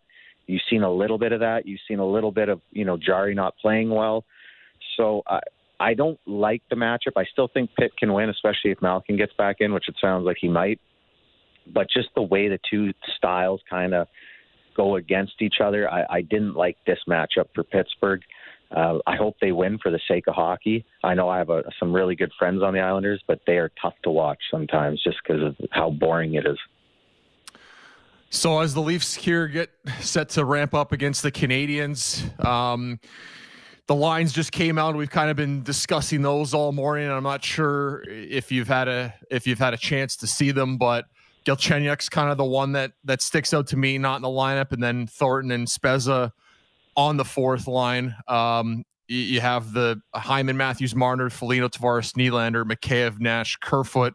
Um, any surprises there for you? And and how do you think? Uh, you know, how do you like the? I guess those combos heading into game one. I like these lines. I, I really do. I think Hyman can kind of be that player now. If you want to put Hyman down the lineup to strengthen that third line with Mikheyev, and now you can kind of move Galchenyuk and Foligno. I know he's out of the lineup, Galchenyuk currently at the moment, but you can even put Engvall. You know, these guys are, should be interchangeable all playoffs, especially up and down that left side. Your right side's pretty stable. But that left side, it should be whoever's going, who's ever playing at the top of their game. They're playing with the top horses, and the rest of the guys are rounding out the lineup. So I, I really like their lineup right now. Um, it, it, it's going to be interesting to see what Nash does. I've played with Nash. I feel, and I've said he's their X factor. And that's a lot of pressure on a guy who hasn't played in six to seven weeks, and he's coming into the playoffs. But I, they're going to have to really watch his minutes, especially at the start. But what Nash does is he's a real high hockey Q, uh, hockey IQ player. He makes a lot of real subtle plays throughout the game that add up to bigger plays. He can take face-offs. He's a right-hand face-off, which obviously Matthews and Tavares aren't. And that, for me, is going to help better dictate matchups throughout the game because I don't like Tavares going against other top lines defensively, uh, especially getting the puck up the ice offensively. Matthews obviously skates a lot better, who can do it, and he can play against the top line. So I'd like to see Tavares' line sheltered a little bit more throughout the playoffs, and I think Nash can do that, which which should in turn help the offense and help better placement on and face-offs all over the ice for the Tavares line. So I like the lines at the start, but again, whoever's going, Engvall, Galchenyuk, Thornton, Kerfoot, Foligno, Hyman, any of those six, uh, they're all interchangeable. And whoever's going plays, and if they're not, don't feel bad about sitting them. Just go with who's going, and that's all that matters. What do you expect to see from Montreal. Uh, I'll give you the old cliche question. In the first 10 minutes of the first period Thursday night? They're going to come out and try to run these guys right through the building, right? Um, what's going on with uh, Weber? Well, yeah, that's that's a good question, right? I mean, Price and Gallagher are playing tonight. I think Price is getting a half a game with the Laval Rocket. Brendan Gallagher is going to play uh, for Laval as well, and and they'll be available. So the question is, yeah, Shea Weber, game one Thursday, can he go? Yeah, and that kind of interests me. Uh, what's going to happen with Shea? But I mean, you look at their back end with Edmondson, Chiarot, you know, Merrill uh, even if Shea's back, and then you kind of look up and down their lineup with through Anderson and these guys and Gallagher, they're going to try to run them through the boards. They're going to try to physically assert dominance, especially in the first 10 minutes of the game. It's really going to be how Toronto handles that pressure and, and, and the way they play. Now, I, I want to see Toronto play a little bit like Pittsburgh. You know, focus on getting the puck going north, get it in their forwards' hands, and go uh, create ozone opportunities. That's something they've never done in the past uh, playoffs or seasons. They were more focused on bringing the puck back for possession rather than going forward with it. That's the bit of subtlety that that Tampa Bay added to their game, more of attacking and, and playing in zone rather than puck possession. Because in the playoffs, these teams, they, they're, as Ziggy knows, you have just that much more energy to forecheck, and if teams are going to rag the puck, you're going to forecheck them harder, and it's going to put you in bad situations. So I just look for Toronto to play north because of the pressure, the oncoming, uh, you know, hitting and assault that Montreal is going to want to do, especially the early 10 minutes of games. Um, but get the puck going north, get it in, um, sustain ozone, and really try to wear the Montreal Canadiens down. Now, Montreal, again, they're not that good. Uh, they can win, especially because the house is haunted at the Bell Center. I, I mean, I don't know. It's like the ghosts are always swirling around there, and you never know what Montreal can do. Uh, so I feel like they're a dangerous team uh, for anyone. They're not a good enough team to win by any means, but it's about how Toronto dictates the pace of the game. They can't sit back. They got to go at them, and, and they got to attack and play in the ozone. Otherwise, they're just going to take on you know wave after wave of forechecking all game. And Dominic Ducharme, the head coach of the Habs, says he is very confident that Shea yeah, Weber he'll be will fine. play game one. Yeah, I, I, I think they're I think they're better built for the playoffs. The the, the big thing for me is their top two centermen in uh, Suzuki and Kotkaniemi. If if they can generate any kind of offense, it, that's that's one of the big three for me with the Canadiens, and just two young guys down the middle that you know really tapered off towards the end of the season. If if they're not generating anything, uh, the Canadiens, I, I, don't care how good, like they're going to have to win one nothing every night, and that's just, uh, you know, you, you might have the odd game like that, but it's not going to happen every single night. You're going to have to put up three, four goals some games, and if those two guys aren't producing, they're not, you know, you don't you don't see any offense out of them. This this forward group, it's I, I don't know which team can win without your top two centermen doing anything, right? Yeah, and I don't think Kotkaniemi's in the lineup right now. Last yeah. time I looked he was on the fifth line. But I, I, I'm fully not even sold on him. First off, being a centerman, uh, mm-hmm. uh, he can do it. Like like I mean, I could play center. I was kind of a spot filler, but I wasn't an everyday. As you know, it's it's a much different playing center every single day and being relied on every single shift face off rather than just doing it for five ten games at a time. So. I, I'm interested to see what happens with Kotkaniemi. Can you know if he can get into the lineup or if he can yeah. stay in and as a winger because you know they have Staal there right now. But but you're right in the fact that they're going to need that center ice uh, to hold true. Uh, I'm interested to see Gallagher. You know, we looked at um, Kucherov last night. He comes back after missing a season or a whole season, and he dominates. But Kucherov doesn't work his way around the ice. Kucherov thinks his way around the ice, right? He's really darty. Um, he anticipates, he cheats for offense, obviously, like all great players do. Um, but he's not focused on, you know, grinding and hitting and working. So I'm interested to see how Gallagher's ice time's handled and how he can play because he really relies on fitness to be at the top of his game, where a guy like Kucherov doesn't. So Gallagher could be that X factor. Just really, re- it's just really going to be about where he is with his fitness level and and how he finds the flow of the game. All right, we'll get you out of here, but you did it to yourself, Kris. Andrew from Barrie is asking, can you please do your Phil Kessel imitation? All right, guys, have a great day. Great day. Perfect way to end it. Kris Versteeg of the NHL on Sportsnet. That was pretty good, eh? not, not, not bad. Oh, Uh, love it. that Thanks, awesome. Kris. Two time Stanley Cup champ, NHL on Sportsnet, Kris Versteeg. Yeah. Yeah, no, he's right. I mean, I just I, I don't know who else they play down the middle. I I think Stalls was expected to do more with the Canadiens, and just they're so light down the middle right now. I eh, who, who else plays? Like that's the thing. There- there's no one else. Just let's let's just hope Eric Staal doesn't wake up at the wrong time from a Leafs fan's perspective. Or. Kotkaniemi Yeah. comes in and says Oh, he it likes they're sliding it up, and I'm Oh. like, he wasn't even. he- Remember the looks on the faces of Habs Caufield- fans when they took Kotkaniemi? Yeah. Well, here's the here's the crazy part is that like Caufield and Kotkaniemi, there was talk last week about them not being it, but who, who, like if I think of who's going to score for the Canadiens, those are the first three names Right. that come to mind. We're back at six o'clock tomorrow morning. Kevin Barker for the full half hour at seven thirty. Plenty of Leafs Habs talk. Good shows next. It's sunny. It's warm. Have a great Monday. All right, guys, have a great day. Great day.